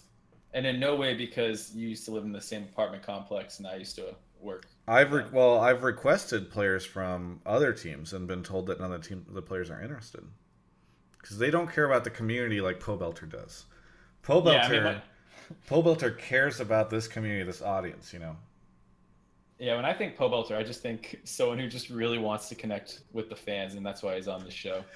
Kanai says in chat, the show gets more corporate every day. Uh, what, what? Let's see. Uh, any other thoughts, uh, Zinka, on on franchising? Other questions? Anything else? Uh, just one other quick one, if, if I have the chance. Uh, sorry, what's that? Just one other quick question, uh, if you don't mind. Sure. Um, so, kind of along the lines of the academy, I was curious if what Pope thought about the academy and uh, if it plays a significant role, or if somehow in the future it could play a significant role in improving the uh, region's talent. Um, I think it's just kind of the same as Challenger League, but um, you know, Challenger League teams were trying to get into LCS, so they would just pick up whatever import at the time and then try and stack out their roster with imports that were just like smurfing in Challenger Series. So, you know, like try to get like Mad Life, Dandy, um, yeah, I mean there were there were a lot of like players that were above the caliber of the NA Challenger Series playing in the NA Challenger Series specifically for that purpose. And then actually I was surprised there are so many imports still in the Academy series this year because I don't really understand like the point of having imports in academy teams, but uh what am I thinking about? What's my point here? I don't even know what my point was. Well, Academy point was good, that- what- bad. It, wa- it was whatever whatever you thought about academies. Oh, so yeah, now it's like people aren't trying to get into LCS anymore. There's a lot more percentage of NA players, like players from NA solo queue, in the Academy League because teams aren't as concerned about just trying to have the best possible roster to get into LCS that split. Mhm. Um, so you know, no matter how you look at it, it's just more room for NA players to grow. And if you look at Team Liquid, they were able to use one of their academy players during an international event. So that's Yeah. And they were able to trade their import academy mid laner to another team. Yeah. Okay, Yeah. wait. Uh, okay, I wasn't flaming Steve there at all, of course. Um, Mickey was on our Mickey was on the TLA team, and actually he was supposed to be the mid laner for Team Liquid coming up, but then all that stuff with Immortals having franchising happen, and then things just ended up happening where Mickey got moved to the academy team. So I, I wasn't saying it in a way where it's just like, you Yeah. know all the imports in the academy league. I don't know hopefully, hopefully did it at. Steve, somebody came up and was like talking to him about something else. He completely missed that part. You know. Sorry, Steve. Uh, My bad. so one point that I know some people made was that like by having Challenger like league focused on bringing the best talent to North America, it improved solo queue because you had like a couple more high quality players on the server. Like I don't know if how much credence you you give to like people who were talking about that. Mm, I'm not really sure if that had a big effect. Um, hmm. You know, maybe it did a little bit. Like something that was that really struck me about playing solo queue in Korea and even in Europe is that there's just so many pro gamers in that high elo. Like in Korea, you have all the top Korean, Chinese, and Taiwanese pros, and then even like players from Japan, Vietnam playing on that server. There's even like players that struggle to get out, pro players that struggle to get out of Diamond on that server because it's so competitive. But even when I went to Europe, there's so many pro players playing from like the smaller uh, national European leagues, like the German league, the Spanish league, things like that. And then these players will usually have like a way better grasp of macro in the team game than your average solo queue player. But then on NA, it's like you have all the NA LCS pros, a lot of which don't even play that much solo queue, and there's not really like, you know, the EU and Korea, as I talked about, have a lot of players from different regions playing on their server. But NA, I only really see NA players, and then like the occasional like LAN pro or like pro from South Latin America. I think they're one region next year, but yeah, it's like I really don't see many pros besides um, just NA LCS pros here and there, and so most of the time it just seems to be like a big fiesta. Yeah. Very good. Well, hey, thank you so much for your call, uh, Zenko. Really appreciate it. Thank you. Mark's already switched to the other channel to grab somebody. He's moving quickly. Thanks a ton. All right, we got another caller coming in any second. I want to say thank you to everybody who's been subbing. Um, it's actually interesting over the past like, course of the past couple months. Twitch Prime subs have actually been. I don't know if they rival my Patreon, but it's it's good in there. Um, just a lot of support from the community. And speaking of the community, oh, he's not here yet. Mark's still pulling somebody. But just imagine if somebody was here and I was able to use that segue perfectly. Uh, all right, bon- Bonzo TV resubbed. Kyle0808 resubbed with a tier 2 sub, by the way. I just uploaded, just uploaded, should be here any minute, uh, the tier 2 sub emote. So we're looking forward to that. OS Travis, do you Riot is here uh, on the show. OS Riot, where are you calling from? Houston, Texas. Houston, Texas. Another Houston, Texas person? Texas is really showing up on the show. They're just Uh, trying to prove that they deserve an event. Yeah. Well, Hey, Come on now. Yeah. Uh, anyways, I'm using tonight. You, I, I heard, by the way, I heard that they that Riot. The rumor is that Riot almost was able to have an event in Texas uh, for Summer Split, but it fell apart. We were sure certain tax issues like this we're having in uh, in events from What's that? You're kind of hard to hear. Oh, sorry about that. That went out, but uh, but uh, Can you hear me now? Yeah, uh, especially if you get close to your mic, I think that'll help. We hear a lot of background. Well, uh, yeah, we almost had a tournament here, or an event here, but it was some of the taxes that I guess they just didn't want to make an agreement on. Oh, you heard that rumor as well. Yes, it did. Oh, interesting. Okay. It, it's interesting that you that I've heard it. It's even more interesting that you, a caller who I am unfamiliar with, have heard that rumor. Either way, let's get into it. Uh, what do you want to talk about on the show? Well, I was wondering why it seems that when our NA teams, it's not just Team Liquid, but all the teams, seem like when they're playing here, they're really aggressive. They're always forward playing, almost kind of like the nine penalty meta. But every time we go over nationals, it's two book at 10 minutes we're doing, or getting the bottom lane or top lane, or it always seems like we're playing way, way safer. Why is that? So you're saying that yeah, NA teams play really aggressively whenever they're playing domestically, but internationally it feels like they all play safer, uh, or even maybe afraid or whatever. Yeah, exactly. All right, very good. Uh, Pobelter, what are your thoughts on that, or, or Mark? Either of you guys want to open up? Is it true? Like, fir- first off, do you think that it's true? Is it true that North America plays a little safer, a little bit more scared at these international events? Uh, for me, okay, so within NA, we, I felt like we were actually a really aggressive team early game. Uh, we were like a really strong early game team. Like, apart from Echo Fox, we were probably the two like strongest early game teams within NALCS. And then when we went to MSI and then started to play against the teams there, um, they were also just like really good at early game and then knew a lot of things that we didn't know that we had to learn and catch up on. Um, so I think part of it is just difference domestically and internationally. Um, just like difference in how strong the teams are. I think that also the reason why it looks like you know we play more aggressively in NA than we do internationally is just like teams just straight up don't make like the same level of bonehead mistakes that you see in NALCS a lot. So it's really easy to see like, okay, we ganked bot, we killed them bot. Oh, we're playing aggressively, but really that wasn't it. It was just like, oh, they're really overextended. Let's punish it. And then if you don't have the same openings, then it's a lot more difficult to come up with an aggressive play because it's not like the enemy is making a mistake that you can punish. It's like it's it's much more difficult than that. Yeah, Mark, uh, what do you Yeah. think? I think I mean pretty much exactly what Pobelter's saying. Like if against domestic competition you're able to bully someone in lane when you shouldn't be able to, and then you can set up a dive on them.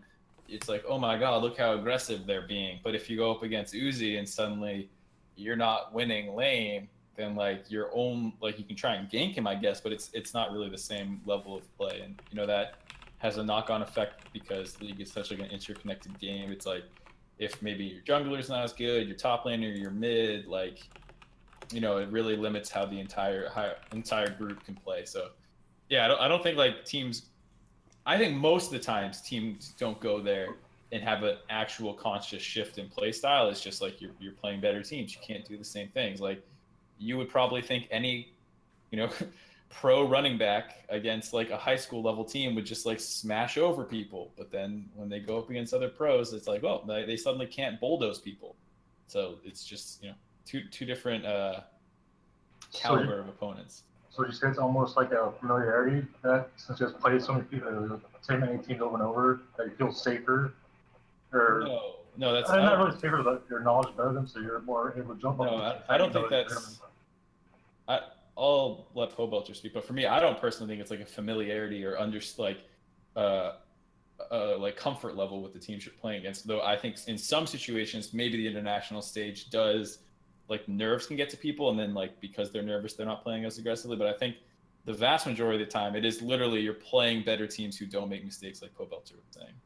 Yeah, I mean, some of it is nerves, to be fair. Like, the pressure I felt playing at MSI, um, you know, playing at, like, the NALCS finals was, like, I don't know, that was probably, like, a 3 out of 10 in terms of pressure. I, I felt really chill. But playing at MSI, I felt like 9 out of 10, like, holy shit, I, I, I really feel the pressure. So that was a little bit, and I tried my best to not, like, let that affect my playing game. But really, a lot of it is just, yeah, if we're playing in NALCS and then we're winning like two lanes, maybe three lanes, then you know it can be easy to make a play. It's so easy to set up a play if you're winning two lanes. or sorry, it's really easy to set up a play if you're winning all three lanes, and it's still like pretty easy if you're winning two. But if you're only winning one lane, or like it's one lane is winning and one lane is just even, then the game just plays out a lot more slowly. Like that's just how it is. Yeah. Well, I guess really what my question more aimed towards is it feels like you guys are more open to jump on their mistakes. Like your catch or mistakes here in the NA series a lot easier than you guys do when you guys are overseas. Is what I'm saying. It's like it seems like you guys are able to spot those openings and you're able to make that jump and push it. But Yeah. overseas, you're not really jumping on those opportunities as much as I guess. Like I they're feel like- there. Yeah, but I think we understand what you're saying. We're just telling you that like it's more difficult. Like, uh, I'm not. No one's saying like international teams are perfect, but it's like if if one team makes ten mistakes and you're in position to punish five of them, that's great. If you're against a team that makes three mistakes, you need to be in position to like to, to make to punish those or something. So. I, I, I guess I, I hope you're understanding what we're saying here. It's like you're playing better teams, so you look less aggressive because there's less opportunities to beat them. actually, yeah, that's exactly kind of what I was getting at. Cool. Thanks so much, OS Riot, Thank you, for guys. coming on the show, and hopefully it cools down in Houston soon, but probably not. Yeah, I enjoy your show. Thanks a lot for having it. And uh, shout out to Thanks so much. Yeah. guys. All right, Uh, one okay. of the things I wanted to follow up on from that, Pobelter, is when you said like the pressure at MSI was nine out of ten, and I, I kind of wanted to ask like why you thought it was so much higher, and like how it compared to like Worlds, and like if it was being the only NA representative, or like whatever you, you know the, the cause of, of so much pressure was. Um. So, yeah, I I've been to Worlds twice now, and then going on MSI, I figured, oh, it's just gonna be like Worlds again. You know, it's an international competition.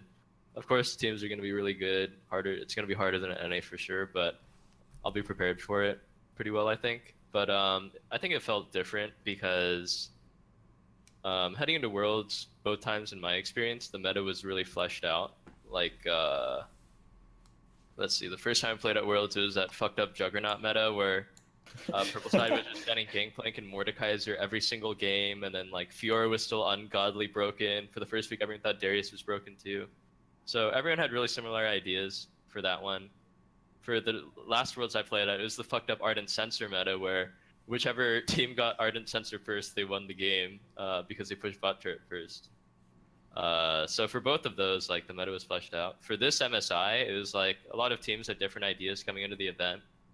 Um, for us, we just scrimmed Fnatic mostly because we were in Europe pretty early, and so we had like developed our own style and strategy and picks, and then we went up against teams, and then it was like, oh, well, what we're doing isn't working, and then it was it took a lot of time and hard work for us to identify like what we need to change, what our problems are, and it's just like stressful to go through that process for like, okay, the schedule was like wake up at nine or ten or whatever, get ready, go play two games throughout the day.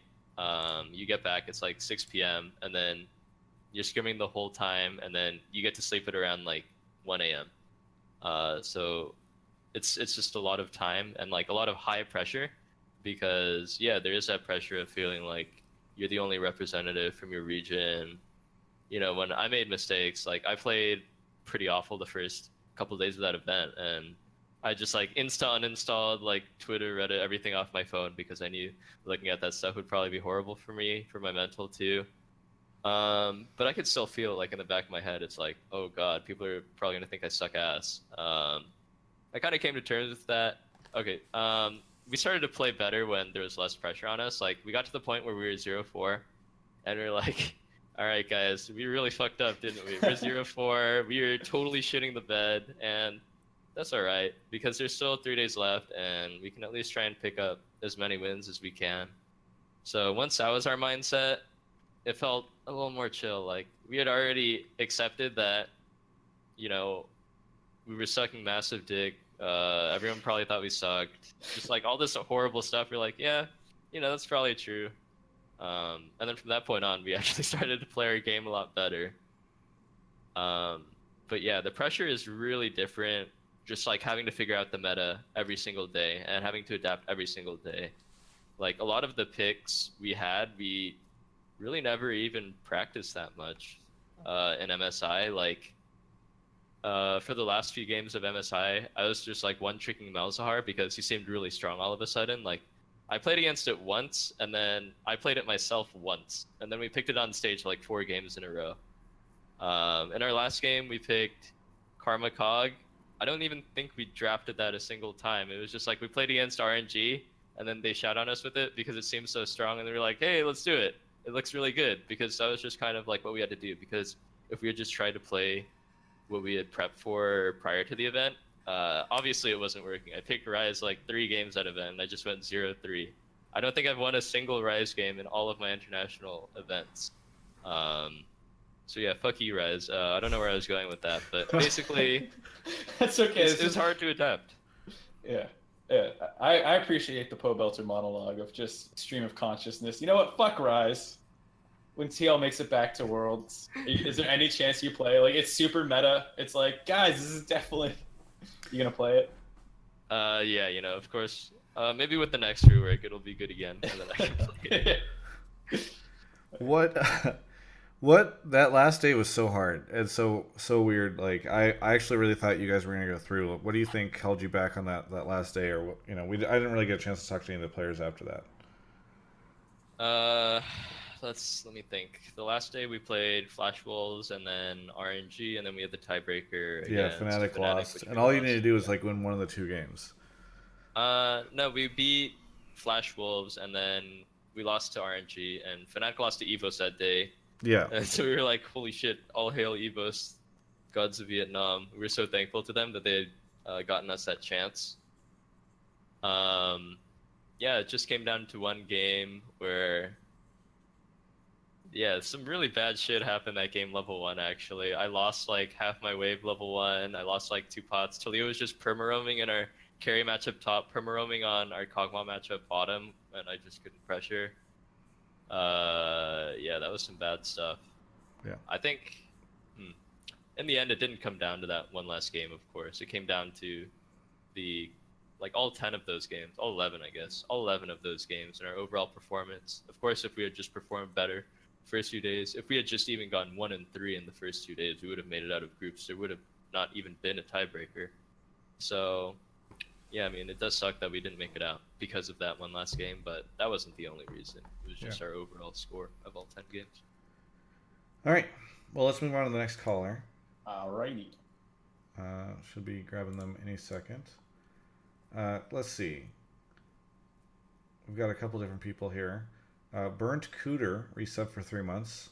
Thanks, Burnt Cooter. Great to have supporters like that come in for three months and make me say it three times. Chicken Alfredo Reno subbed. you guys have Real Foxy gifted a sub to Liquid uh, Steve, who has now been a sub for four months because people keep gifting him subs. And I got uh, one. I got one today too. Oh really? How how many t- months have you been a sub for? I, don't- I don't know. I just saw it came up on screen. You're like a six month sub because people just keep gifting you. Uh. Jamaican Yeti subbed, uh, and looks like some more people are, are coming in with some subs right now. We'll get to those in just a second. But first, we've got Hook. Hook, how do you pronounce your name? It's pronounced Hauk. Hauk. Okay, Hauk. Where are you calling from? I'm calling from Salt Lake City, Utah. Salt Lake City, Damn, you got a good mic.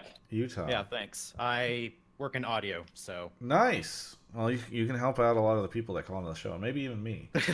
uh, by the way, I need to soundproof this office. You have Yeah. any suggestions?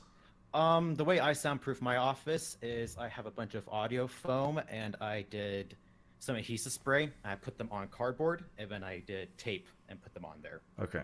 Is that? I mean, because that'll acoustically dampen it, but is that going to prevent Yeah. Kobe from? Kobe's Uh, been playing music and or uh, ocean sounds whenever I talk late at night. It won't do that. It'll just make your room sound less reverby, like Yeah. how it is right now. I need to figure something out for the soundproofing because I don't want to hear Kobe. I don't know. I don't know what's going on there. Wait, Um, you don't want to hear Kobe, or Kobe doesn't want to hear you. He's the one playing ocean sound because you're so goddamn loud. yeah, yeah, but I mean, I don't. I don't know. What he, he I don't want to know what he does in there. Uh, what do you? I, lis- I listen to speedruns when I sleep, so you know what? I get it. Okay. What do you want to talk about on the show? So I want to talk about Riot just announced today that they're going back to the old system of small patches instead of like the big patches that have been coming out in this current season. Um, a lot of the patches I've noticed are like we're going to do support change. Oh, look, we're going to do mage change. Swain rework. Irelia rework. Oh, we got a new champion coming out. It's like it looks like there's a, like a lot of champion, like a lot of patches that are coming out that are huge, and now they're kind of pushing down the brakes a little bit in these next few patches. Yeah. So So your question see- is: Is this a good thing? Is it a bad thing? What's your take? I, I just want to see what your guys' thoughts on it because I thought the way they did it was pretty. It was almost too much. Like it was, just, I think it was the second patch where they had the support changes of like, oh, goodbye Sightstone. Here's the new way you get um, a new Sightstone, I guess. And for me, that was a pretty big change. That was a small patch change. Yeah. And the next pa- change was Swain, and then I have all of them here because I've been waiting for a while. Yeah. And then the next one, it's okay. And the next one was ability power, and they changed ability power like in five next patches. So I'm just kind of curious if you guys would like it to be like the smaller patches they had in the past, or is These mega patches, yeah. yeah these mega patches because I thought the mega patches always made them made the game a little bit too unstable. But I don't know. I don't know what Pobelter thinks or what everyone else. Sure, sure. Let's we'll hop into it. Um, so I don't know, Mark or Eugene, if you want to take it, but Yeah, I'll go. Uh, there's definitely a lot more volatility when it comes to really big patches because, uh, yeah, it's basically if you change more, then the game can become really different. Um, so yeah, Riot's really been shaking it up this year with each patch.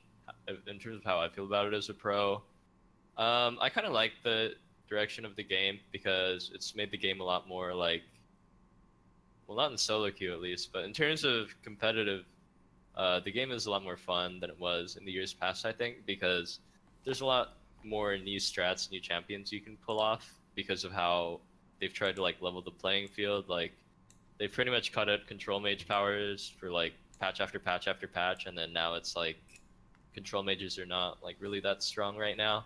Yeah. So I kind of like that because the game feels a lot more fresh when it's that way. Um, back when I was playing Orianna and Azir for like three years straight, didn't feel as great. um, but of course, it is more work, and you need to put in the time to adapt and discuss with your team. I think I think that's interesting. Are you looking forward to the Sion mid versus Aurelia mid from the MSI finals, hitting the NALCS? Yeah, top lane is definitely bleeding into mid lane a bit these days. Uh, not even just Aurelia, but some other champs and scrims too. Sion, Sion really fell off after they nerfed him, and then they nerfed Banner too. So Yeah. not too much of that guy, but yeah. So I, they, they didn't really nerf Banner that much. They gave it an interesting change lately that's made it slightly more interesting, I think. it, it definitely hurt mid Sion though because he would play AP matchups and then Yeah. they just couldn't deal with the whole like complete reduction. So Oh yeah. a little bit more balanced in that regard, but probably not as balanced late game. But Yeah. uh, uh, I think while it's super, like I love the MSI meta and like just watching how much shit was viable. I thought it was one of the coolest tournaments just for like what people were trying to do with the game. I think uh, it's had an adverse effect for solo queue and like the average player. Like when you have these big patches coming out much more frequently, I think it uh, it hurts the the average player because they don't play like Pobelter said you have to grind the game a lot to be able to like really understand what you're dealing with and most people don't need to understand it to the level Pobelter does but you still want to at least know what the fuck's going on and if suddenly like you're a jungler you last played three weeks ago and then you come back and now it's like wait all my routes are different and I have to like fight over this fucking scuttle crab and like oh wait now Xin Zhao's broken and like yeah. it's just really hard to play. And I think uh, I think what Riot tried to do was interesting because they had two posts. One previously where they talked about how their new strategy was like big patch, little patch, big patch, like little patch, and the little patch would tune the big patch that just came out. But even that feels like it was a little much. And then with the mid-season update, instead of having one fatty mid-season update that they normally do, they did uh, they would roll out each class's thing one at a time. So they did like the jungle, then they did mid, and then they did 80 I, I forget the order but they they they, uh, they they rolled out the changes at, at different times so i think i think it was very interesting what they tried to do but i think it's ultimately probably hurt the average player's experience unfortunately Just kind of from an average player perspective, like I think you hit it hit on the mark where it was I would not play for maybe a few days or a week or so. I'm like, oh well, we got a new champion, and wait, mage changes. What? didn't you do this like a few patches ago? Now you're changing all how the mana is and just a bunch of stuff. It's been really weird. I just never seen. I I personally just don't remember it being this crazy with all the patch changes. Yeah. Yeah, I think MSI in particular, instead of just Yeah. being one big change, or not mid MSI, excuse me, but the mid mid season patch was, I think, very disruptive with how they did it this time. Very good. Well, thank you so much for calling in. Huck? Thanks for having me. Huck? How? Huck. Sorry. Keep forgetting. I've been trying to get on. I've been subscribing. You've been pronouncing my name wrong the whole entire time, so I'm glad I've been. When when have I what uh is have you like subbed or something? Is that when I've Oh been yeah. I, I subbed. I've been subbing for since. Oh, thank you for your sub. I usually try to shout them out, but you I don't think you have your Discord linked or whatever. But thank Uh, I've been trying to. I'm making sure. I thought I was subbed, but it's not. Well, saying maybe right now. maybe relink or something because it doesn't show up. But either way, thank you so much, Huck, for your support. Thanks for the call. Really appreciate it, and uh, hope to have you again on in the future. Yeah, hopefully. Yeah, thanks. Not to say I play favorites, but you give me some nice audio, a reasonable, interesting question. You might have a higher chance of being a repeat on the show. Yeah. Uh, not saying anything. Very good. Well, uh, we're moving on. We got about four more callers, and then Pobelter will finally be free. Uh, looks like he's getting a little tired. Uh, Brett0727 donated two dollars. Hey Travis, uh, keep up the top tier content. Let Pope know I found found some of his old code, and that he was a young prodigy. Much love. Did you use the code? My old code? Uh, yeah, I took comp sci for like four years in high school. Well, You cheating off my old homework? Dude? this person you found your code. I guess you were a young prodigy with code. Is code. it a is it a Hello World? Drop one of Yeah, I those on him. I don't really think I was a very prodigious computer science student. I was like good, I guess, but Yeah. What's the craziest thing you made? um, I didn't really experiment that much. All I did was follow the school assignments. Crazy Miner 51 is on the show. Uh, Crazy Miner 51, hopefully you unmute yourself. But where are you from? Gotta unmute yourself. Sorry about that. Yeah, Yeah, no worries. yeah. Uh, Phoenix, Arizona. It's Phoenix, Arizona. toasty. It's quite toasty here. Yeah, another warm location. Uh, what what do you want to talk about on the show today? Um, I want to talk about effective practicing in league because, like, um, multiple times when you've had pro players on the show, they talked about how like they end up doing triple scrim blocks, and then like Olleh was on the show and he's like, "Yeah, I've just been doing nothing but practicing and sleeping for like the last six days," and like, and how much they keep on working towards things, but like at a certain point, you're practicing for the sake of practicing instead of practicing for like the sake of getting better at the game or like practicing certain things. And I wanted to take Pobelter's opinion on that. So, like, how much practice is just too much practice? Yeah. Because you you think this is an interesting topic to me because I've heard many times like a new team comes in. Like I think Immortals even said this their first year where Noah was like players are just playing way too hard. Uh, we need to get them to play less. So we're gonna only limit our team to these number of hours. And then I think maybe the team started slipping at one point in time, and all of a sudden they went back to the same schedule that other teams have. I've read this a ton of times, right? So uh, I I have of the opinion that it's really unfortunate how much pro players practice, but it does seem like the more you practice, the better you become. I don't know. What are your thoughts on all this, Eugene? Uh, well, on IMT we never did that. No one might have said that at one point, but we always had the same schedule as every other LCS team, Gotcha. which was yeah. Um, you know, I don't really think there is such a thing as too much practicing. I think you're practicing too much when you're just like tired and you can't focus on that game. But for a lot of people, that's not until you have been playing for like at least ten hours. Like for me, I don't start to get tired until the end of the day after like a long day of scrims and like a couple games of solo queue. That's when I start to get tired, and then even then I can still get some stuff out of solo queue if the games are good. So um, yeah, I don't really think anyone practices just to say they practice. Like everyone is always working towards some goal, some concept they need to improve on, or some champion they need to learn. Um, it's just that, yeah, League is just like a really what's the word I'm looking for? Complex game, I guess. And there's always like some little bit of knowledge or some little concept that you can improve on. Do you think that solo queue like gives you better pro- uh, like I obviously scrims are better practice, but solo queue as worth it as like the amount of time that you put into it, um, like at the end of a day of scrims or something like that? Mm, it's definitely playing solo queue is definitely preferable to doing nothing at all. Like it's not ideal, but uh, so that's the reason why teams will just triple block a lot. Um, we've been doing some triple blocks too, but um, yeah, I mean, essentially, it's like, are you gonna practice more than the guy next to you? Because if you don't, he's probably gonna be better than you. That's just all it is. I think it's the way it is. I think it's especially interesting with non-physical sports or competitions because like the human body breaks down after a little bit with like basketball and football where it's like your muscles physically need to relax. But with league you don't really get that problem and obviously a lot of other games. And so you know it really does become like what Pobelter's saying like assuming the other guy is not getting super diminished returns on the extra hours he's putting in those will accumulate. If someone puts in two more hours a day over the course of you know a 90 day season or something like that you put in 180 more hours of practice than you if you factor that over a couple of years let's say like the guy who's working harder and has that constant work ethic will sustain themselves i think so you know i it's it's pretty tough world and that's why Pobelter when the other caller came in and talked about how many games does he need to become good and things like that like it's a pretty fucking high number Yep. All right. Crazy Well, I- I have- Oh, go ahead, Mark. I have actually a, a question kind of along the, the lines of like efficiency practice. Like, uh, Pobelter, did you guys ever? I know, I think I heard Zix talk about with like CLG, they had set some like funny rules for their scrims and stuff like that to try and uh, like win in like a way that they want to win. Like, I think I heard him say once that like they weren't allowed to take Baron off like a like a random team fight or something once, and that they had to like bait it properly, I, or maybe it was they can't take inhibs or something. I forget what they did.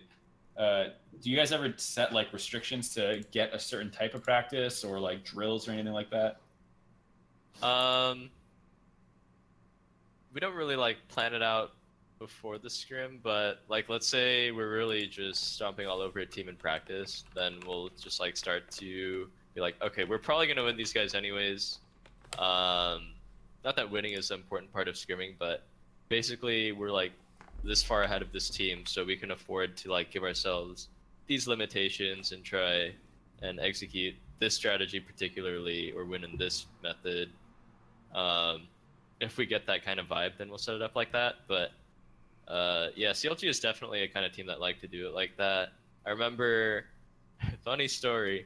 One time we were beating C9 so hard. This was back in 2015. We just all role swapped. I think we like logged onto each other's TR's accounts so they wouldn't get suspicious, and we just all role swapped, and we were still beating them every game.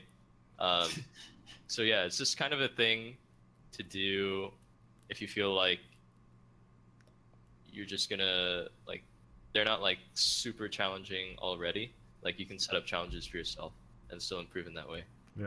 I'm sure you guys go into like scrims with like a certain goal though, but you want to like practice this for like oh this yeah, day. Yeah. absolutely. Uh, we always have a meeting in the morning talking about you know things we need to improve on, strategies we want to execute during the game that you know we're good at and we want to get better at, or that we're not good at and that we need to get good at. Um, champions we need to learn, matchups we need to learn. All of those things we consider going into a day of practice. All right.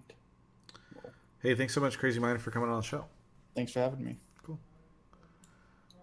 We got three more callers. We're gonna speed through these really quickly, uh, and then and then we'll be done. Thank you so much to Gami for uh, donating 669 bits.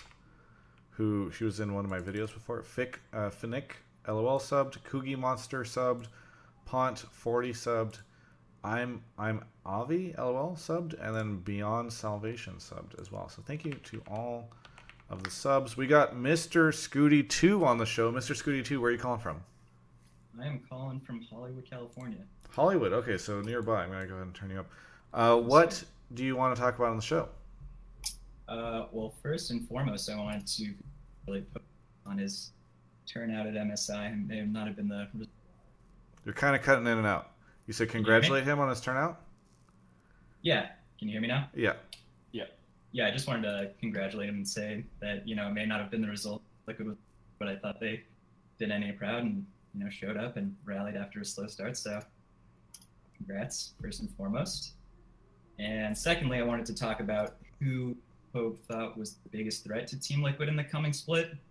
I personally think TSM uh, would probably be at the top of the list, probably popular opinion, but uh, I just kind of felt like their issues in the last split maybe came down to lack of synergy more so than lack of talent, and so uh, I think you know they have a higher ceiling maybe than a lot of the other teams in the league. So just curious to see if it was really intimidated by Is, any other is teams. TSM going to be your strongest rival, Pobelter?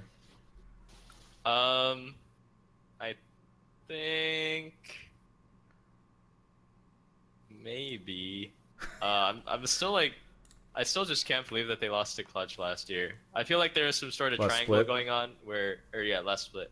I feel like there was some sort of triangle going on where we were like really strong against Clutch and Clutch was really strong against TSM. So it was like, Jesus Christ, we're just like mopping the floor with Clutch, but you know TSM is like they're actually kind of tough to beat. And then, so yeah, we were all dumbfounded when Clutch actually beat TSM. But uh, yeah, I uh, I still think that TSM's a strong team. They have really good players. Um, they're up there for sure. Besides TSM, gee, I guess Clutch because they beat TSM. Echo Fox? Echo Fox is Do you think that spring they're a spring split team? They're not going to be able to make it show up as well in the summer?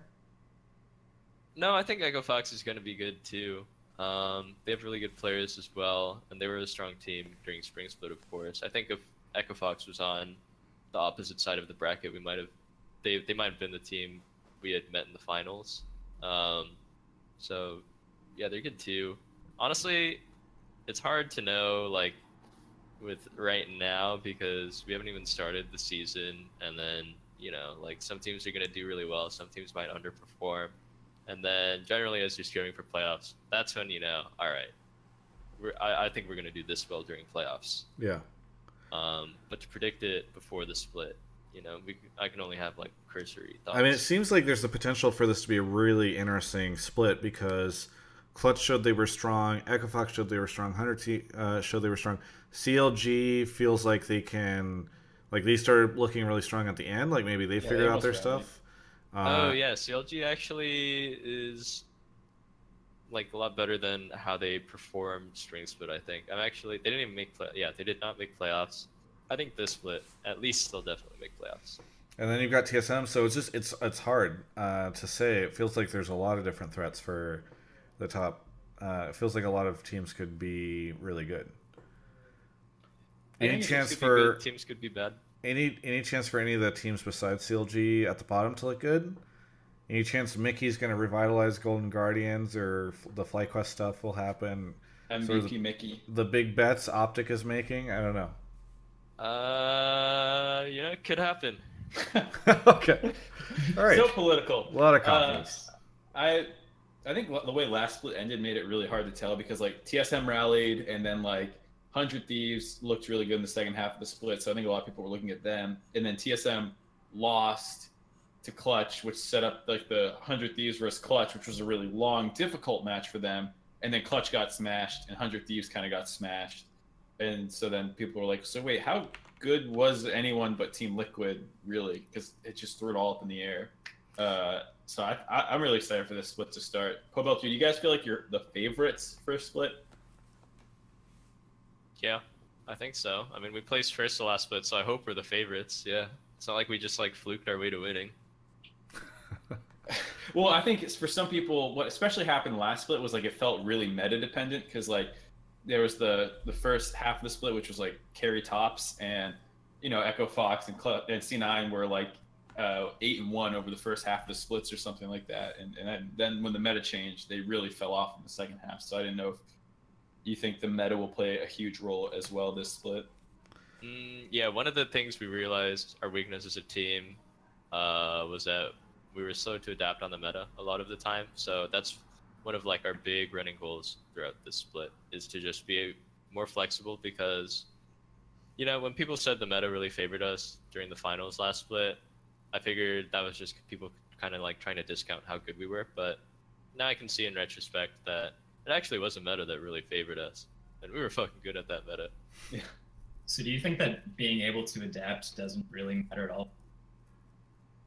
Uh, being able to adapt is really important. Like sometimes you'll just be lucky. Like Samsung was really good at the patch they won Worlds at. They really understood how to play that meta, but unless you're a team that's really good at adapting, you know, you're gonna have times where you're just good, and other times you're just gonna shit the bed. Thank you so much, Mr. Scooty too. Yep, thank you. Yeah, have a good one.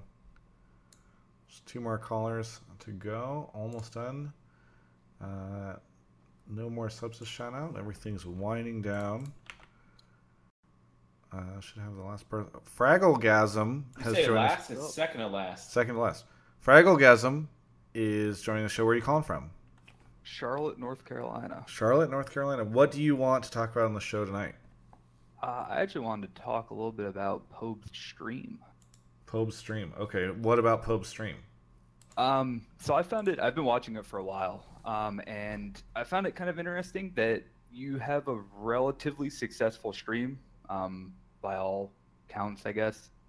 And your personality, at least from what I see of it, seems to be very different from like other streamers' personalities. Like as Travis said earlier, it's a little bit more.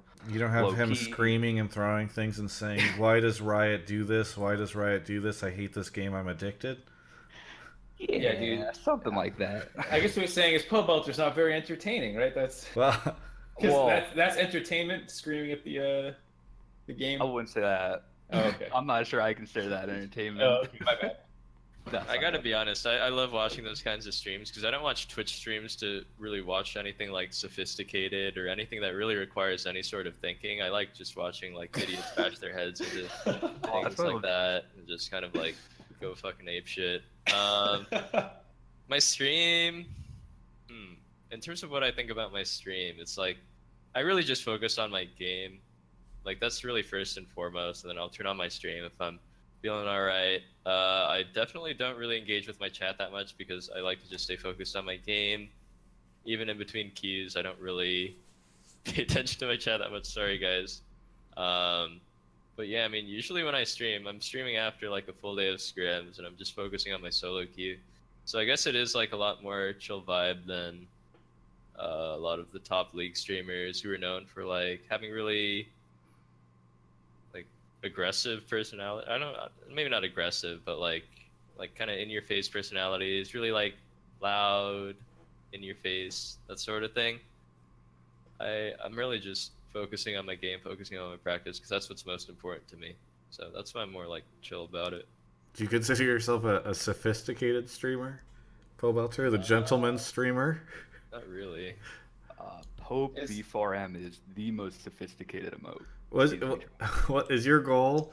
It, on a on a more serious note, is your goal to be just like a stream that offers high level gameplay? Like worry less about everything else and just offer high level gameplay.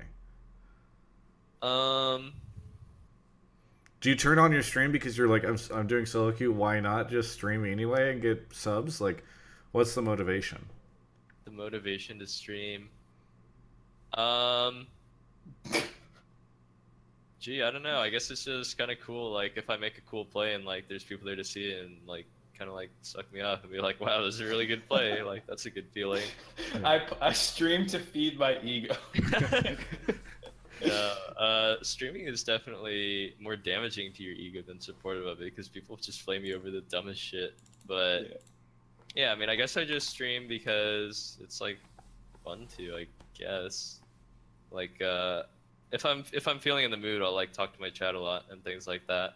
A lot of the time, I'm just chilling, but you no, it's kind of fun to just like chill out, play some nice tunes, play some quality solo queue, and just like not feel like I'm alone while I'm doing it. Like there's people watching me. It's like a community effort. We're all playing together.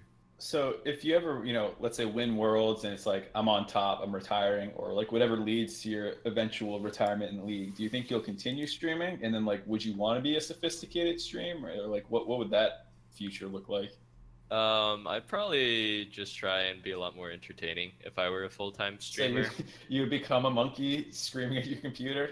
No, I don't think I'd try and like overdo it, but I'd probably put a lot more effort into my stream. Like I, I, I to be completely honest, I don't really put that much effort into my stream at all, and you know, I guess that sucks for people who are really into my stream. Sorry guys, or maybe that's what you like. It's like that. It's low to the ground. It's authentic. Yeah, that authenticity. But um, if I were a full time streamer, I'd probably try a lot harder than just being like a guy that turns it on and focuses strictly on his solo queue and doesn't talk that much. Yeah. Do you think that there's a, um, I guess, a way for you, if that were the case, that you would transition to a more of like a, an educational style stream? Because I know every now and then you'll have you'll have like games where you'll kind of go through a, a lot of the thought process as to like why you're doing certain things, how matchups play out, like what you think the other person's going to do, what happens if he does or doesn't go for the CS or or he positions, which is always really interesting. Yeah, I like to do that too. The problem is that it's hard to do that like while I'm doing it and still like focus on things and not make any mistakes. Um, so I do like to do that and then like because you know people always say even if I say something that I think is really obvious, I know that um, a lot of people are like learning it for the first time and that it's helpful to them. So yeah, it's just it's just so hard to be a really good educational streamer, I think, because it's really difficult to provide really good gameplay while narrating what you're thinking all the time without making any mistakes and like getting tilted about it. And I'm sure like that would just make you burn out really quick because after a certain point, I'm sure you just get the same questions all the fucking time. Like, what should I play to climb myself out of bronze or silver? I get I get that question all the fucking time too. Yeah. Hey, thanks so much, Fragglegasm, for coming in. We we got one more caller after you, so we gotta wrap it up. But thank you so much. no worries. Thanks for having me. Right. Uh, last last man coming in. Uh, we got Real Foxy gifted a sub to League of Emily, and Glarong eight has subbed. Thank you for your Twitch Prime. Did you know that if you have Twitch Prime, you can sub to this show? It's a great way to support Hotline League and uh, and my my whole thing here. It's fun times. Highly recommend. Last caller, Laura Zakan. Is that how you pronounce it? Yeah, Laura Zakan. That sounds good enough. Okay, good, good enough, and that's what we go for here on Hotline League. Where are you calling from? Seattle. Seattle. Okay, another Seattle caller. What? You are the last caller on the show. Let's give us a hot take. Do something. Make Pobelter scream at you. What you got? Yeah, so I just wanted to talk about, I guess, the the state of mid lane, just like wave clearing and pushing wave your wave in and going to affect the side lane. Basically, how uh, basic teamwork uh, based plays uh, snowball the game way harder than you know killing your lane opponent, and just just kind of the way the entire game uh, is going towards. Um, but before that, I just want to say, Pobelter, I watch your stream specifically for the sophistication. You have hands down like the best taste in music by far of all the league streamers I watch. Pretty sure I've heard some like Jagged Jazz's, Mouse on the Keys, and Massive Fermenting Dregs. It's like really highbrow, big brain, big band, jazz, rock fusion. That's good. Hey, thanks, man. Appreciate it. But uh, so on the mid lane stuff, you're just curious about the state of mid lane. Yeah, so uh, Scarra has talked about this recently, and I, I had been thinking about it for a while. Um, basically, just with changes, this has happened over a lot of patches. It's not like something super, you know, recent. It's kind of been creeping. Um, changes to runes, items, stat changes, EXP range uh, changes. Uh, it's just become a lot harder to stomp your lane opponent, and it's just not worth put yourself in a position to get ganked and lose mid pressure. Uh, really, all you do mid is push in the wave and roam to fight a side lane and try to do something there, or help your jungler, even just put down vision or get the scuttle or whatever it is. Um, do you see any way that this could like ever be changed? I don't think it really can be. I think pro play has just gotten people so good at the game. This is just people getting better at it. I don't see how Riot could change this without like completely changing or breaking the game. Yeah, it's just sort of the natural way the game has developed. It's like mid game, or sorry, mid lane is the lane that helps the side lanes. It's not like the side lanes are, are like collapsing on mid. That's way harder than vice versa. And it's happened for a lot of reasons. You know, like the position of the lane relative to the other lanes, and like just the kits of the champions that are played mid a lot and are safe in the in the Yeah, lane. but- but um, sorry, were you asking me how I feel about it? Yeah, I guess just how you feel about it, and if you think there's anything that could be changed or be done, or what. Yeah, what's your opinion? Because I think it's actually not just mid lane. It feels like every lane really can't solo kill. Uh huh. I think the game is most fun when it comes down to just like 2v2 fighting around mid, like not necessarily playing a brain dead champion like Talon or Sol and perma shoving every wave and just roaming down to bot, but when like the enemy jungler is trying their best to stop the mid laner from pushing out, and our jungler is helping too. That's when I have the most fun, and that was really never how solo queue was, I think. But um, right now, it just feels like a lot of level two cheese ganking, just like just a fuck ton of early ganks, like one camp gank, one camp gank, and then whichever game, whichever team succeeds in just like screwing a lane completely over, usually bottom lane because bot lane is the most easy to fuck over in this meta. Uh, the game is just doomed because once they get fucked over that one time, they're just gonna keep getting fucked. Um, that's what I kind of don't like about the game in solo queue right now. That's happened for a lot of reasons. Right, I probably didn't predict this is the way the game would turn out. Uh, what with like the jungle EXP changes and Scuttle Crab nerfing a lot of the mid laners uh, from control mages to favor to make which made more room for champions like Talon and Sol and like even champions like Jace that are just like super aggressive early and can roam down a bot and influence the game that way. Um, I think there's definitely still some fine tuning to do, but I can't see how. I'm obviously not a game designer. I have no idea how Riot would change it besides just like changing a ton of the champions again or like artificially changing it where or like removing some of the artificial changes like for example mid turret um if you have to push before five minutes and you're hitting his turret it really doesn't deal any damage because your damage is like half. They could remove that um then it would be more punishing to play a pick that's not so strong in mid lane because you could actually start chipping at his turret. But yeah i mean that's just the way the game is right now. Sucks. I think uh I think some of it's like just the game getting solved a little bit more. Like the reason bot lane gets fucked the most is because there's two people down there. So if a play goes right, you, you're guaranteed to have a pretty big reward. Plus, like you, the dragon's down there, so you can easily turn that into something. Uh, there's more, like I, I think there's a lot of reasons beyond like any of the specific changes that Riot made, but I think like like like some of those other ones you talked about and that Pobelter was talking about are really influential and why it's also ended up that way. And I would love like I don't know if Pobelter feels this way, but a lot of people for a long time have been talking about like how easy wave clear is. Like a lot of champions hit like seven or nine with their max rank, like almost max ranked wave clear ability, and then from then on with blue buff, it's like clear that wave and do something. I don't know Yeah. if if that's how Pobelter feels it is, or if it's going to stay that way, or like what if he wants it to change, or just like any of that stuff. Because that's a lot of what Scarra was was talking about, I think, in that that like video series kind of thing he did. Uh, that's really how it was when it was like Orianna Syndra meta. I think.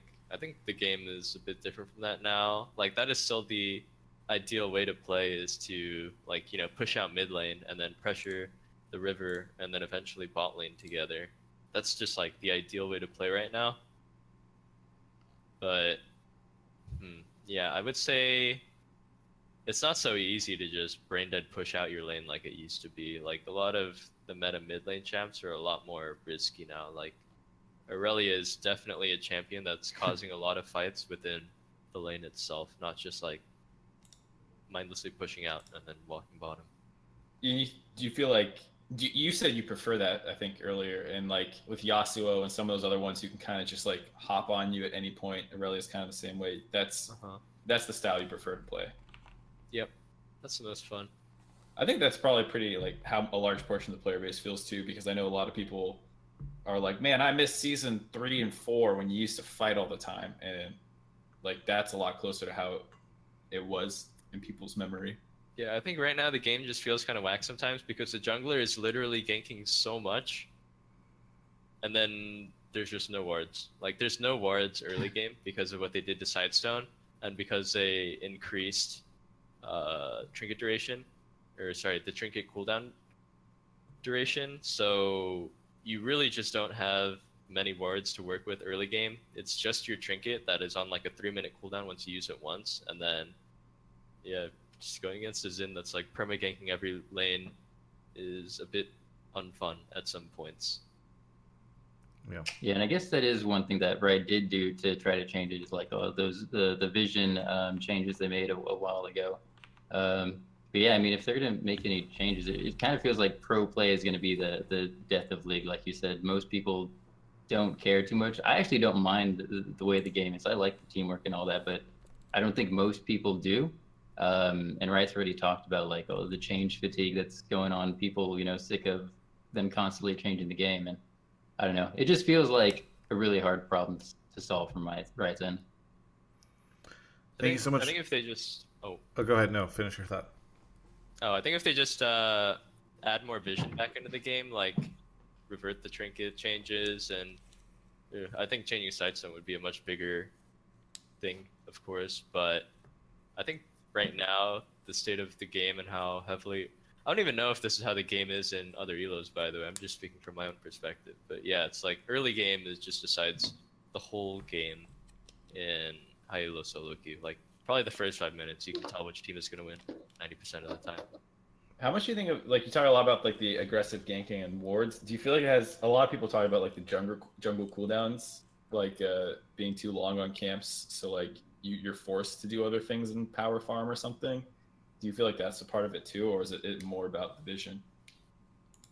Um, no, I mean ganking is cool. Like ganking is why League of Legends is fun, right? It's not really about just farming the whole time. Fighting is what's fun about League of Legends. But um, you know, solo queue is really different from pro play, of course. But in solo queue, I don't really feel the vibe that the enemy Xin Zhao is getting punished for building Moby boots and then constantly walking back and forth between two lanes, chain ganking mid and bot, and eventually getting a kill. Someone's gonna fuck up because it's solo queue. Yeah. It's like, oh, that's actually just maybe the best strategy. Hey, thanks so much for coming on, Laura Can. Yeah, thanks for having me, guys. Yeah, thanks for coming on.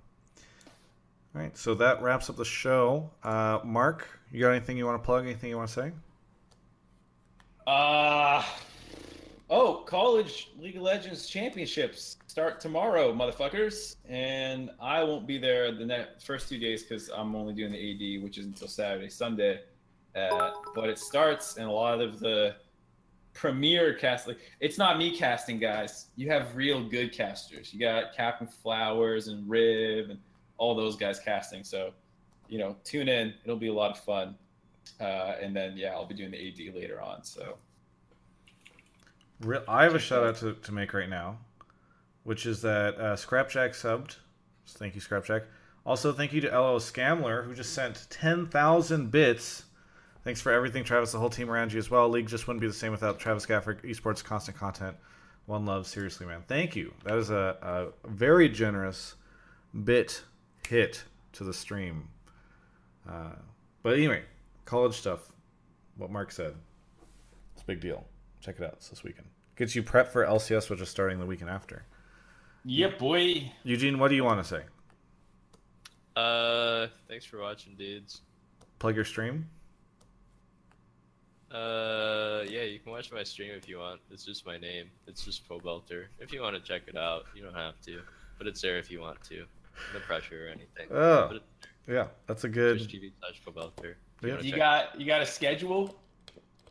Uh, no, just whenever I feel like it.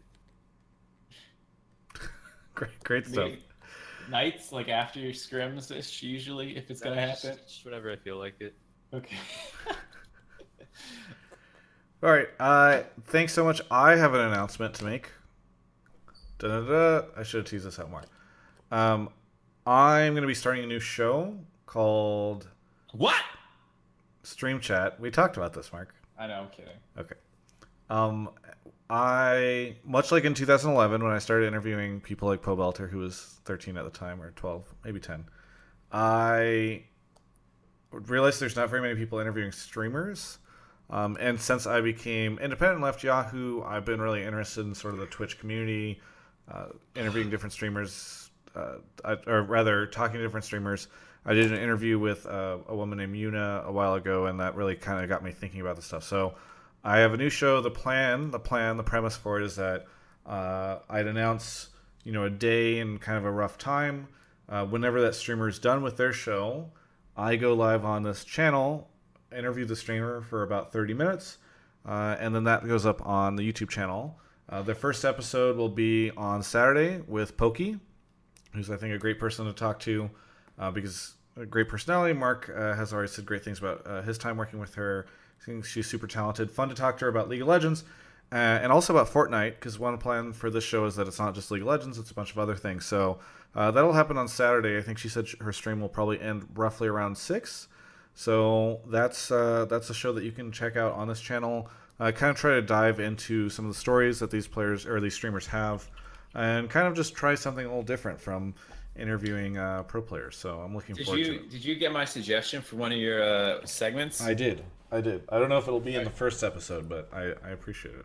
Pobelter, how does this segment sound to you? It's called like here we uh it's kind of like a hot take, but it's more just like a uninformed opinion segment where like no judgment, it's the no judgment zone, and it's just like something you don't understand, and you just like you just say it, and no one's gonna think ill of you. I don't get it. So you just have like a like It's it's kind of like a hot take, but less like of a opinion and more of like a I just don't like. For, like for me, like, like one what, of the, you just go out and you say the Earth is flat and no one judges you. yeah, like you could just make that argument if that's what you were gonna. I don't. I don't know. Hot takes are supposed to be controversial. You can't say it's a hot take, but not controversial. No, I'm not saying it's not controversial. It's just like you know, it's it's a place for people to be able to just say their stupid shit. Like, hmm. and it doesn't have to be as as crazy as flat earthers. Like I always tell Travis, like I don't like how everyone calls themselves a streamer. Like I just feel like that's a weird thing that's happened where like, and and and the whole community and Twitter and everything is like, doesn't matter if you stream once a week to three people, you're a streamer. And it's like, bro, like I don't go ride my bike and call myself a cyclist, you know?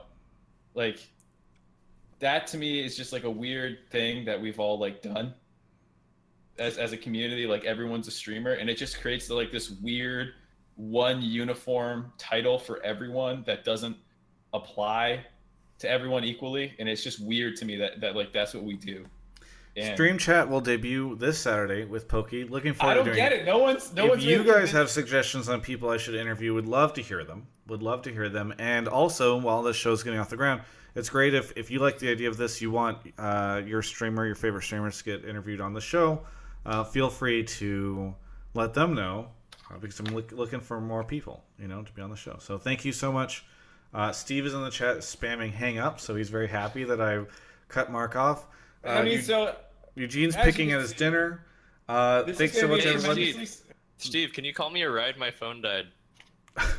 As you can tell, this me would a be a ride, tremendously otherwise I have to sleep successful- here. Tremendously successful segment. Steve- based off Twitch chat's reaction. Steve, if you want, uh, if you want, if you want, you can call Eugene a, car, a cab. That would be great, or an Uber, or whatever. Oh, he says yes, I can. Great. Glad we figured this out. You guys can talk you- about it over Discord or Thanks, Slack thanks or for whatever. having me, Travis. Yeah, thank you for being coming here. on. Do you, do you have an uninformed opinion or hot take? Um, about what? All right, like that's been Hotline League episode sense. 30, everyone. Thanks for watching.